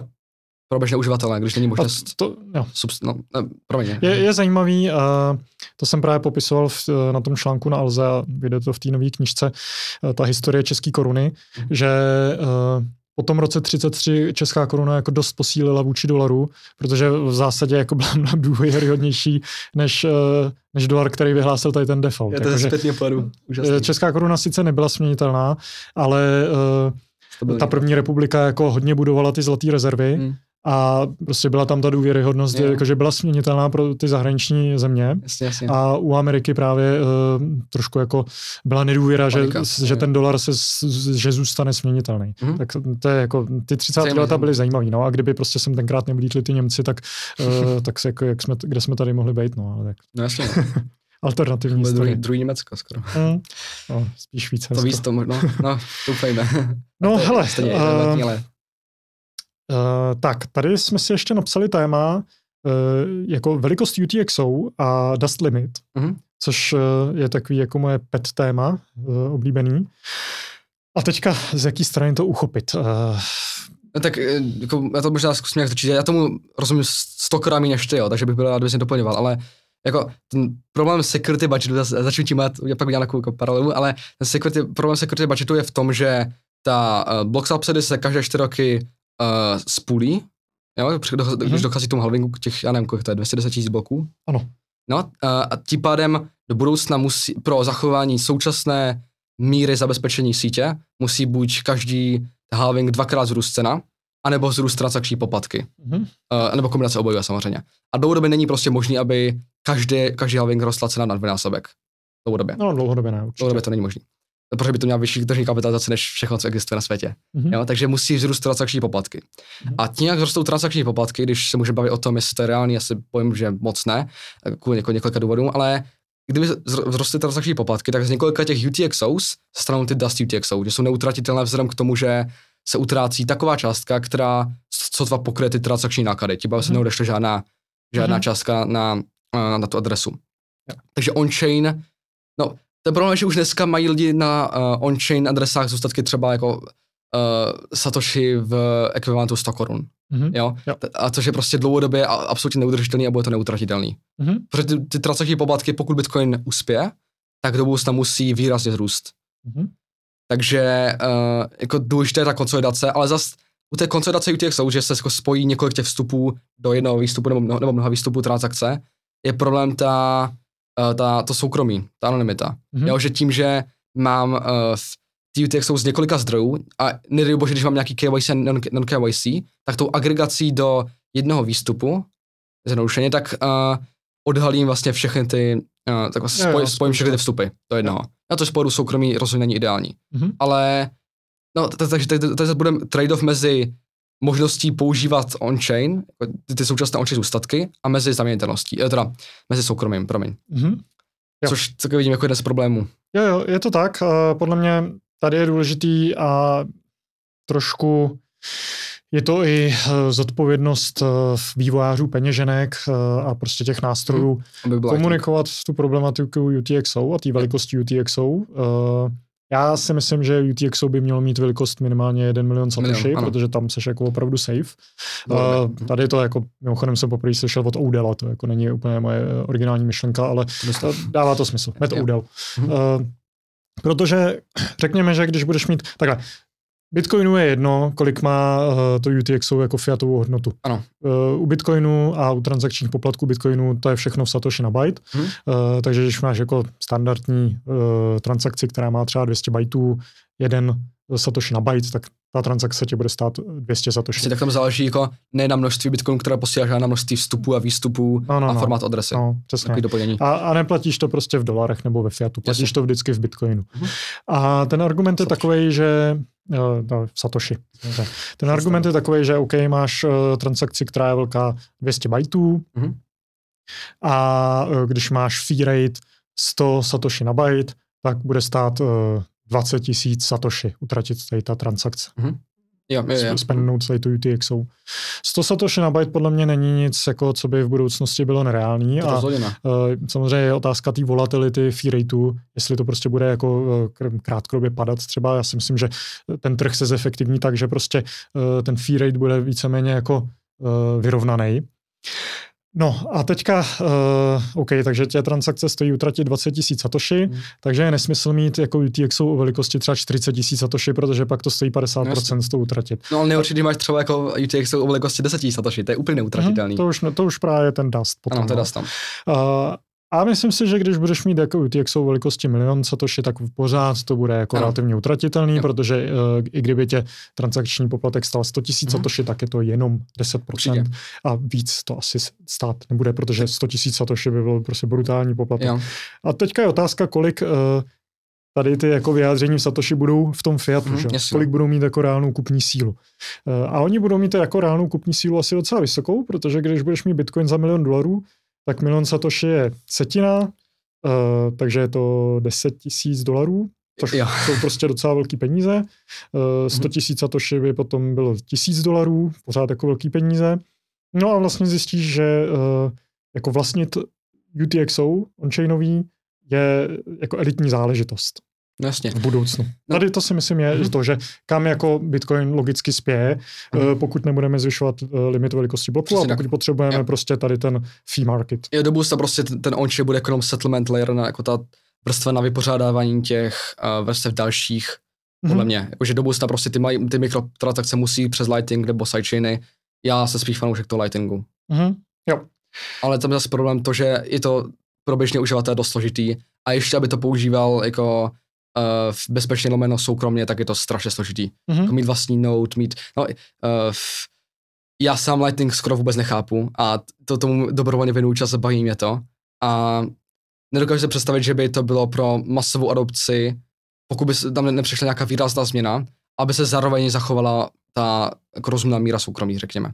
Mhm. Aby to všechno nebylo na wallet of Satoshi, Mhm. Jo. nebo někde jinde.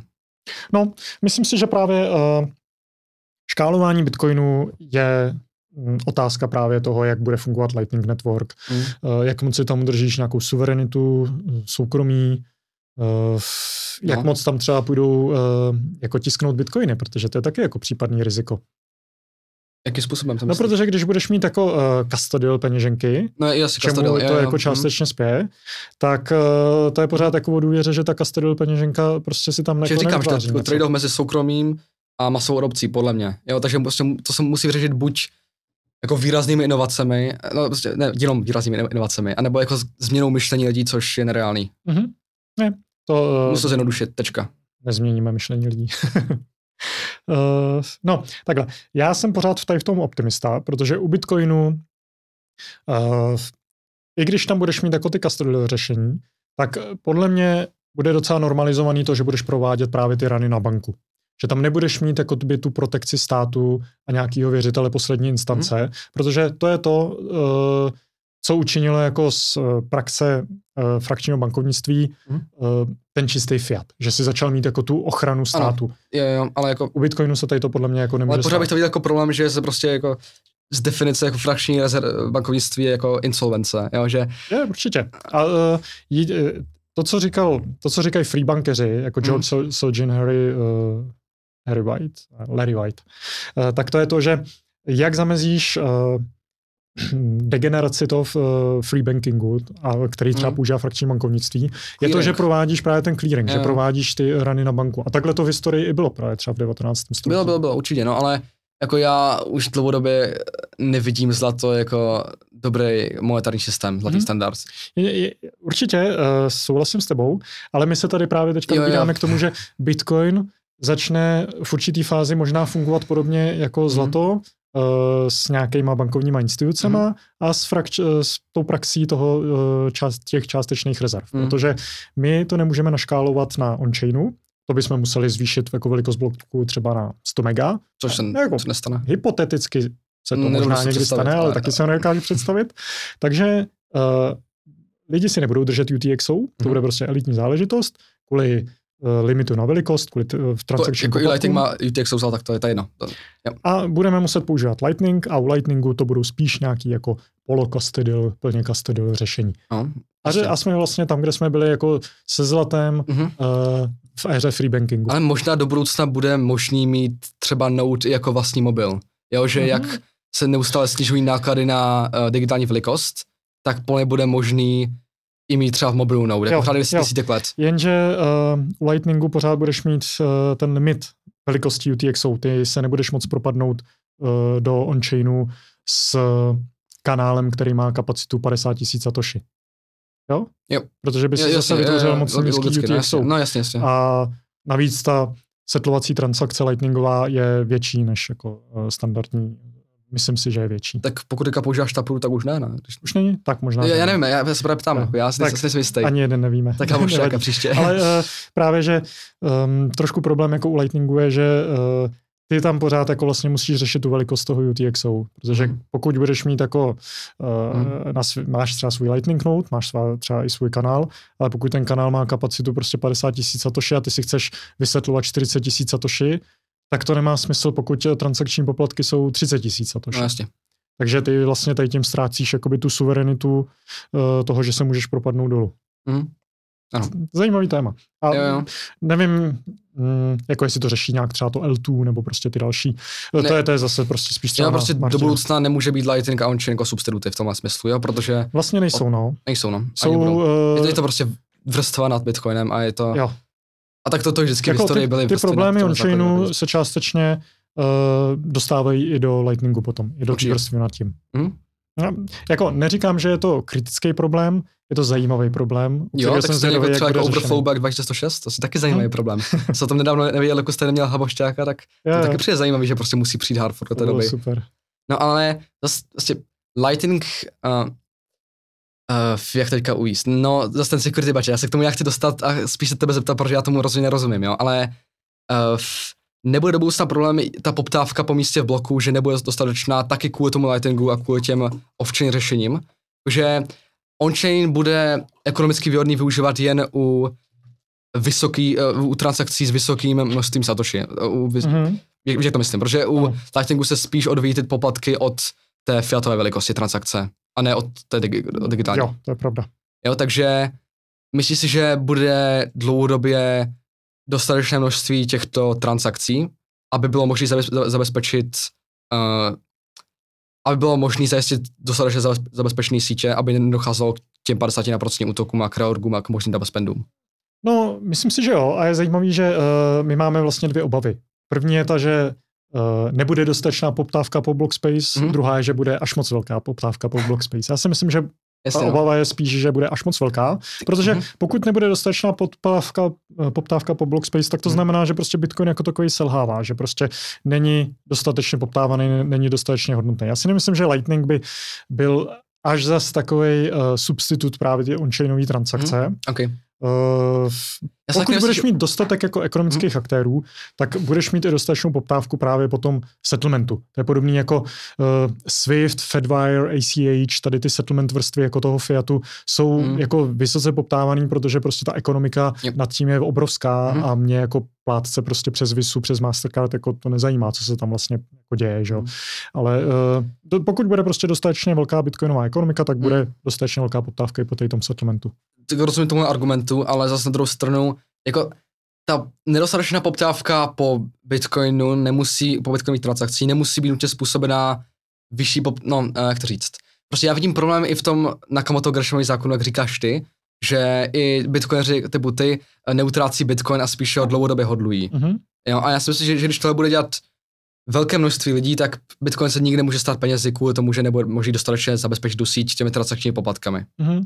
Myslím si, že tady tomu půjde naproti uh, Fiat, v tom, že Fiat uh, přestane být použitelný jako prostředek směny. To se nemyslím, já si myslím, že, že už jsme, i když teďka to vypadá dost špatně krátkodobě, tak já myslím, že dlouhodobě Záleží jak jde, no. Třeba u TCB to vidím jako obrovský problém, to, co se děje v Německu, asi Německu. Ale no. um, já si ani nemyslím, že by, to, že by šlo o západní svět. Já si myslím, že prostě uh, ta Latinská Amerika a Afrika tady tomu jako hodně pomůže, že ta, tam bude právě ta největší poptávka. A zase tam nemají takový kapitál, aby zabezpečili síť pro západní svět. Nemají, nemají, ale uh, jak jsme říkali, u Blockspace uh, jde o velikost transakce, jako ne o to, jakou má hodnotu. Ne, tak se bude o transakčních poplatcí, takže ne, ne, nebudou moc posílat dostatečně velké prostředky přes onchain, hmm. protože nemají dostatečně velké množství peněz. Hmm. Fiatu a nemůžu smít do Bitcoinu, tak spíš budu využít je, je to dobrý se tady k tomu tématu vrátit zase za pár let třeba v No tak, takhle, no jako jasně, je to taková jako zvláštní diskuze, jako predikovat budoucí poptávku. Já, mě, mě to třeba baví, tady, tady, tady, tady diskuze. Určitě. A jako zatím to jsou akademické diskuze, ale jak, jak jsme si my psali, tak na Twitteru, tak uh, od toho roku 2032 to už možná bude ten zlom, kdy to mm-hmm. uh, může být jako praktický problém. Určitě. Podle mě uh, jako každý halving uh, startuje novou éru hmm. a to podle mě ani ne tak cenově, ačkoliv to vypadá jako, že tam prostě je ten čtyřletý cyklus, tak si myslím, že to, je, že to je šum. Ale uh, ty halvingy spíš vyvolávají jako uh, éru debat o tom, jestli je právě security budget hmm. udržitelný a jak bude yeah. vypadat Bitcoin prostě zase v dalším a dalším halvingu. Yeah. Určitě. Přesně jako kvůli tady tomu. Takže třeba podle mě za dva roky tady to bude zase mnohem relevantnější diskuze. No jo, jo. No tak podle mě budeme mít jako v ekonomice tak velký problém, že tohle se moc řešit nebude i s těma bitcoinerama. Spíš se budou řešit problémy Fiatu, které jsou budou v tu chvíli aktuální než takže No právě, ale to je to, co tvrdím, že uh, já vím, čím horší bude chápu, Fiat, tím líp na tom bude vlastně Bitcoin. Jo, ale eh, já si prostě vidím dost reálně ten nástup CBDC a umožnění nových měnovo-politických nástrojů. A Což je... ale zhoršuje kvalitu zase Fiatu a zlepšuje uh, no, ale kvalitu lidi, Bitcoinu. Ano, ale já si nemyslím, že lidi tak moc poptávají tu svobodu. Já myslím, že, se popt, že spíše poptávají to nízkonákladné řešení. A ta centralizace v penězích si myslím, že vždycky bude méně nákladná. A dokud se nezmění to myšlení lidí, že budou poptávat bezpečnost, soukromí a svobodu oproti uh, levnosti, řekněme, hmm. tak si nemyslím, že Uh, lidi se nestanou cypherpunkové, kteří by poptávali bezpečnost, soukromí a svobodu. No lidi právě, tak, jako uh, jsou uh, jako ekonomicky racionální, řekněme, myslím si, že jsou, uh, a budou poptávat uh, zachování kupní síly mm-hmm. nebo navýšení kupní síly a jako funkční prostředek směny. Což jsou právě ty dvě role, ve kterých Fiat jako prostě zákonitě bude selhávat. A CBDCs podle mě budou jako horší prostředek směny než ten dnešní Fiat. Myslíš, že to, myslím si, že, myslím, že to naopak může fungovat globálně s nižšími poplatkami? A ne, pohledu... Jenže, no, OK, uh, s nižšíma poplatkama možná, ale jako jeden z návrhů je třeba, že Eh, když dostaneš nějaký stimulus, tak bude utratitelný jo, jenom vím. prostě v nějaké oblasti, což je prostě, uh, to je voucher, to nejsou peníze. Jo, to je všechno, jasně. Já to taky jako nechci potom volat, jo. mně se to taky nelíbí ta představa, že by měla centrální banka jako státní instituce tak velkou kontrolu nad, nad jako přesouváním dobrých skutků v ekonomice. Na druhou stranu je to plně dlouhodobě nevyhnutelný. Jo, a já se prostě Ano. bojím, že potom poptávka bude ze strany běžných lidí a že to bude pro ně výhodnější, než používat Bitcoin kvůli těm ni- nižším nákladům. Mhm. Nevím, kdy, kdy by měl přijít ten zlom, že jim dojde, že to není dobrý prostředek stěny. To musela jít fakt nějaká hyperinflace nebo nějaký jako absolutní selhávání toho fiatu. Tak jako lidi uh, v nějaký Venezuele, Argentíně, Kubě, uh, ty to vidějí, jako ty to žijou, že Jo. prostě eh, ty peníze jim tam nefungují třeba na nákup ze zahraničí. A Hmm. ty lidi prostě řeší teda, co teda v tom případě funguje a často objeví Bitcoin jako a vůbec jako nevědějí o tom nic, jenom vidějí, že to prostě funguje a že ty nástroje už jako dospěly do té fáze, že to skutečně funguje Hmm. jako ten nástroj. Tak tam je jasná motivace to používat. Dneska No, právě. v tom světě, kde funguje bankovní systém, ještě úplně ne. A i Aha. kdyby už se měl schylovat ke konci toho systému, tak jako dneska známe, tak podle mě prostě bude poptávka po, po těch CBDC. Zase jako nemusí to být nutně CBDC, to je jako jenom, jenom jedno z možných řešení budoucích problémů Fiatu, jo, ale asi to, to vidím asi nereálněji. Mhm. Dobře. Dejme pauzu, protože je pět hodin a měl by se si zavolat mámě. Okay, tak, tak, tak, já, tak já napíšu rychle. Tak, uh, dál jsem se chtěl zeptat, co si myslíš o té myšlence hyperbitcoinizace a jestli ty to v životě zažiješ, jako to, že prostě celý svět přejde na bitcoin. Eh, Nevěřím v to. Já jsem prostě docela skeptik, že si myslím, že Bitcoin je ještě dost složitý pro běžné užívání. Mhm. A aby, bylo to mož, aby to bylo možné jako drasticky zjednodušit, tak to vyžaduje ztrátu soukromí a ty custodial řešení, o kterých jsme se už bavili u toho Lightningu, ale, ale i u toho onchainu.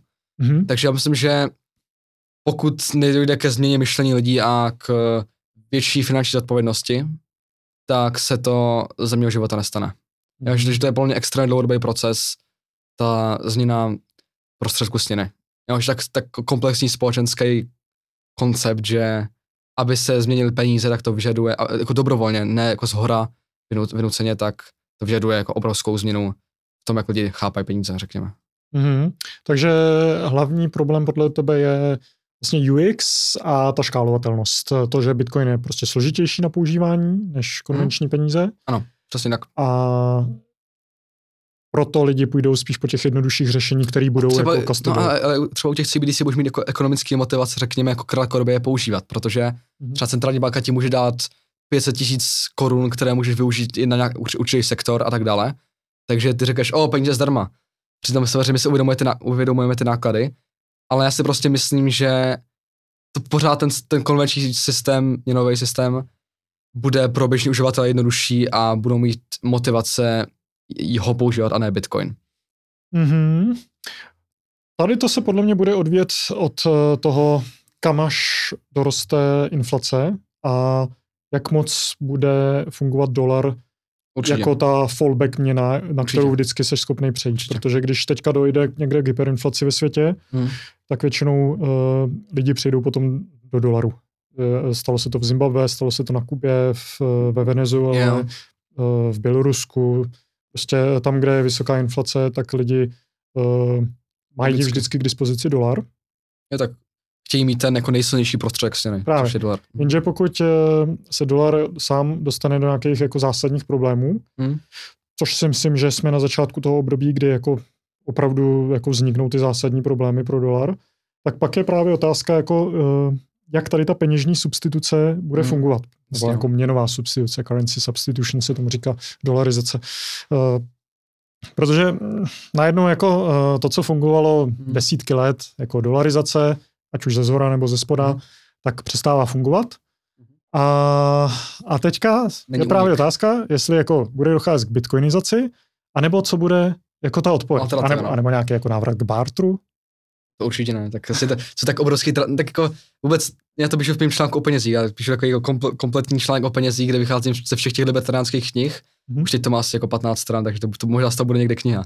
Ale to je to jedno. No a asi vznik peněz byl naprosto spontánní důsledek toho, že přímá ta barterová směna měla jak obrovské transakční náklady. Jak na dohledávání, tak ten problém asymetrických, uh, asy, já nevím, jak to nazvat, Asymetrických wants. potřeb. No. Uh, jo, jo, jo. Nahoda prostě poptávky, uh-huh. aby se byla stejná. Jo. Nevím, jak to říct česky, no, No. to je jedno. Uh, takže k barteru se podle mě určitě nevrátíme, pokud by nedošlo k eliminaci veškerých peněz. Mhm. A podle mě bude existovat ten Bitcoin jako jako uh, možnost, kdyby, jako substitut, kdyby selhal státní peníze. Mhm. Což si myslím, že i kdyby selhal, tak právě přijde nějaká jako měnová reforma nebo něco v tom stylu a Hmm. fiat bude existovat nadále. Já myslím, že to se už Jo. takhle se nezbavíme. Takže dobře. Uh, podle tebe je vlastně pravděpodobnější, že lidi spíš budou, spíš budou důvěřovat jako uh, zase Fiatu po nějaký měnový reformě, než Bitcoinu.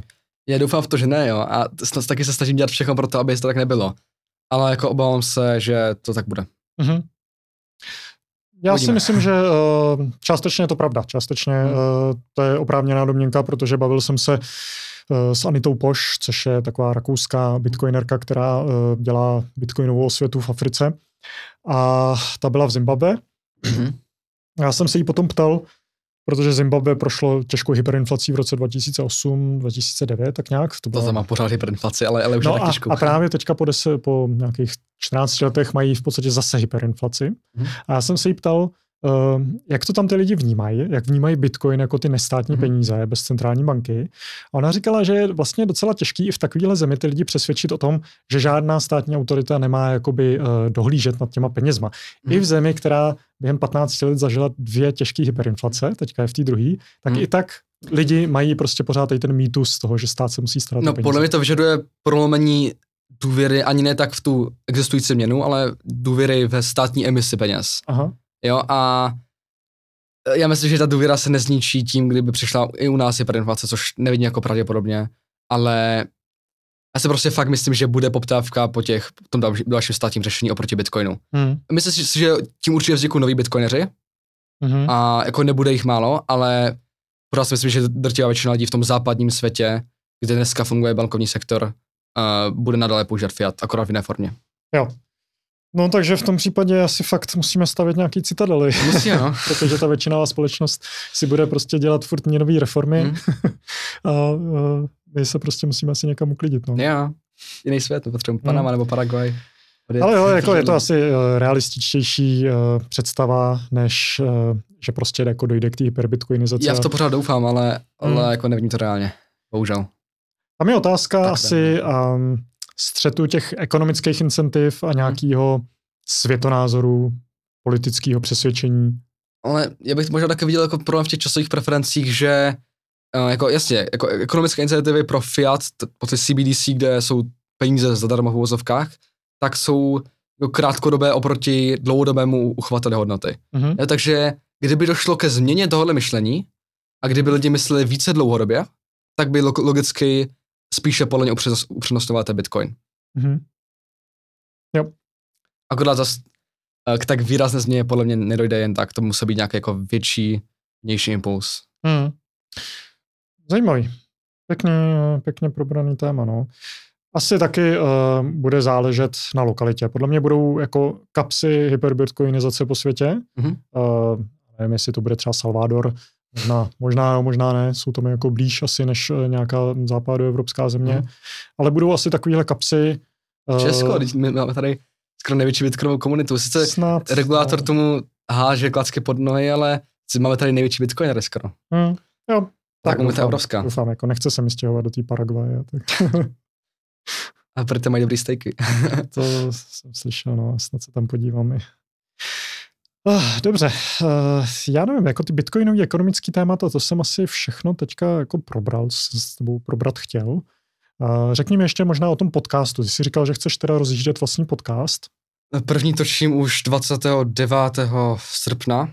Hm? To už já, ne, já vůbec nevím, kolika týho Za dneska. pár týdnů. No, je to možný. S Dominikem Stroukalem právě o budoucnosti peněz, kde chci probírat v podstatě to, co jsme probírali tady spolu teďka v poslední uh, části podcastu, ale jako mnohem víc, víc do hloubky a Dominik je tomu roz- rozumí řádově víc než já, takže to bude mnohem lepší poslouchaný než tady tohle a nechci tam probírat jenom CBDC, ale vlastně i tu otázku, zda je ten současný systém dlouhodobě udržitelný. Mhm. Jo, a pak všechny ty možné alternativy, kromě Bitcoinu. A ten Bitcoin asi úplně probírat nechci, protože s Dominikem by to bylo na, na hodiny a hodiny, takže to nechci tak zdržovat, takže spíš bych probral ty korporátní peníze, jako konkurenci na trhu peněz. Zda můžou existovat více paralelních platidel na jednom území, protože já si myslím, že ne. Přímě. Mhm. A uh, zlatý standard, jestli se vrátíme zpět zlatým, k zlatému standardu, zabou nějaké jako nové v peněžní substituty ve formě třeba digitálních poukázek, které bude emitovat stát nebo cokoliv. A pak nakonec třeba probereme i barter, jestli, jestli uh, mm-hmm. je to mhm. cesta. Jo, to zní skvěle. A ty si říkal, že chceš hmm. mít jako dlouhou formu, že? že chceš mít jako fakt dlouhý rozhovory. No, mě to vždycky uh, baví poslouchat ty dlouhé rozhovory, kde má ten host čas se vyjádřit svou svoji myšlenku. To je vždycky nejlepší. Otázka je, za to ti hosté budou, hosté, hosté budou chtít, tak dlouho tam být. jak, ale... jak dlouhý to chceš mít teda? Jako nevím, jako ideální dvě a půl až tři hodiny. Mm-hmm. To, tak jak jsi mě potkal s Daneš Tigerwaldem. Jo, Zhruba tak. Jo, to mě bavil. Uh, jako, jako konec konců se Slashem to taky byly asi dvě a půl hodiny, uh, dneska budeme asi na dvou hodinách. Jo, jako uh, taky postupně se mi to jako prodlužovalo, protože mi to taky vyhovuje, prostě, aby jsme si jako oba dva mm-hmm. řekli to, co chceme. Dobře, tak na to se budu těšit.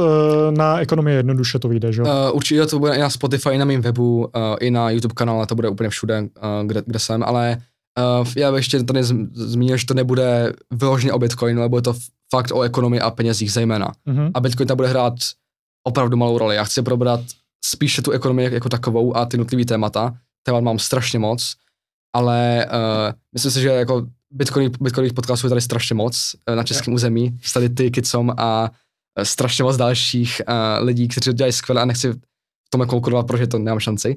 A uh, spíš bych chtěl uh, zastoupit ty témata, které v Česku nejsou zastoupený v tom ekonomickém oboru. Mm-hmm. Jo, super. Tak uh, na závěr takový jako moje standardní dotazy, možná částečně standardní u tebe. Uh, První je, jestli nějak jako sportuješ, jestli děláš nějaký sport. Hraju tenis a snažím se jako cvičit vlastní váhu, když mám čas, ale tak hmm? to času moc jako poslední době nemám, ale jako jo, to mě baví, tak lestenika a tenis. Hraju Ráda. jednou, jednou týdně, jo. to mě taky baví. To je důležitý, to je důležitý, jako takhle se Jako obecně sport je super, jako když má člověk čas a, a jo, to se, se musí tak, to se musí nějak ukrajit větší část toho mýho času, který věnu ekonomii, proto bych mohl víc sportovat, protože jako dlouhodobě, pokud chci mít tak udržitelný život, tak potřebuji víc sportovat. Mm-hmm, jo. A ještě teďka uh, jsem přišel na jednu otázku, kterou jsem neměl napsanou, ale vidím, že máš blog INEF, to je Institut ekonomického vzdělávání, že jo? Uh, to je ekonomická olympiády, jo. Uh, ekonomická olympiáda, mm-hmm. no, tak uh, to by bylo vhodnější možná na začátek, ale to jsem si nevšiml, že máš tady ten blog, tak je INEF nějak aktivní teda na vaší škole? Nebo možná... Ne, vůbec, jsem byl na ekonomické olympiádě, jsem tam jako sám přihlásil a ze školou jsme to řešili. Tam jsem tam měl s učitelem, ale uh, jako ty soutěže jsou naprosto skvělé. Já jsem byl i pro, uh, pro v, uh, v kategorii pro střední školy, i v kategorii pro základní školy a oboje mi to strašně bavilo. Mm-hmm. A se vyzkoušet, jaký znalosti vlastně mám. Úplně jsem selhal třeba na tématu cenové diskriminace, mm-hmm.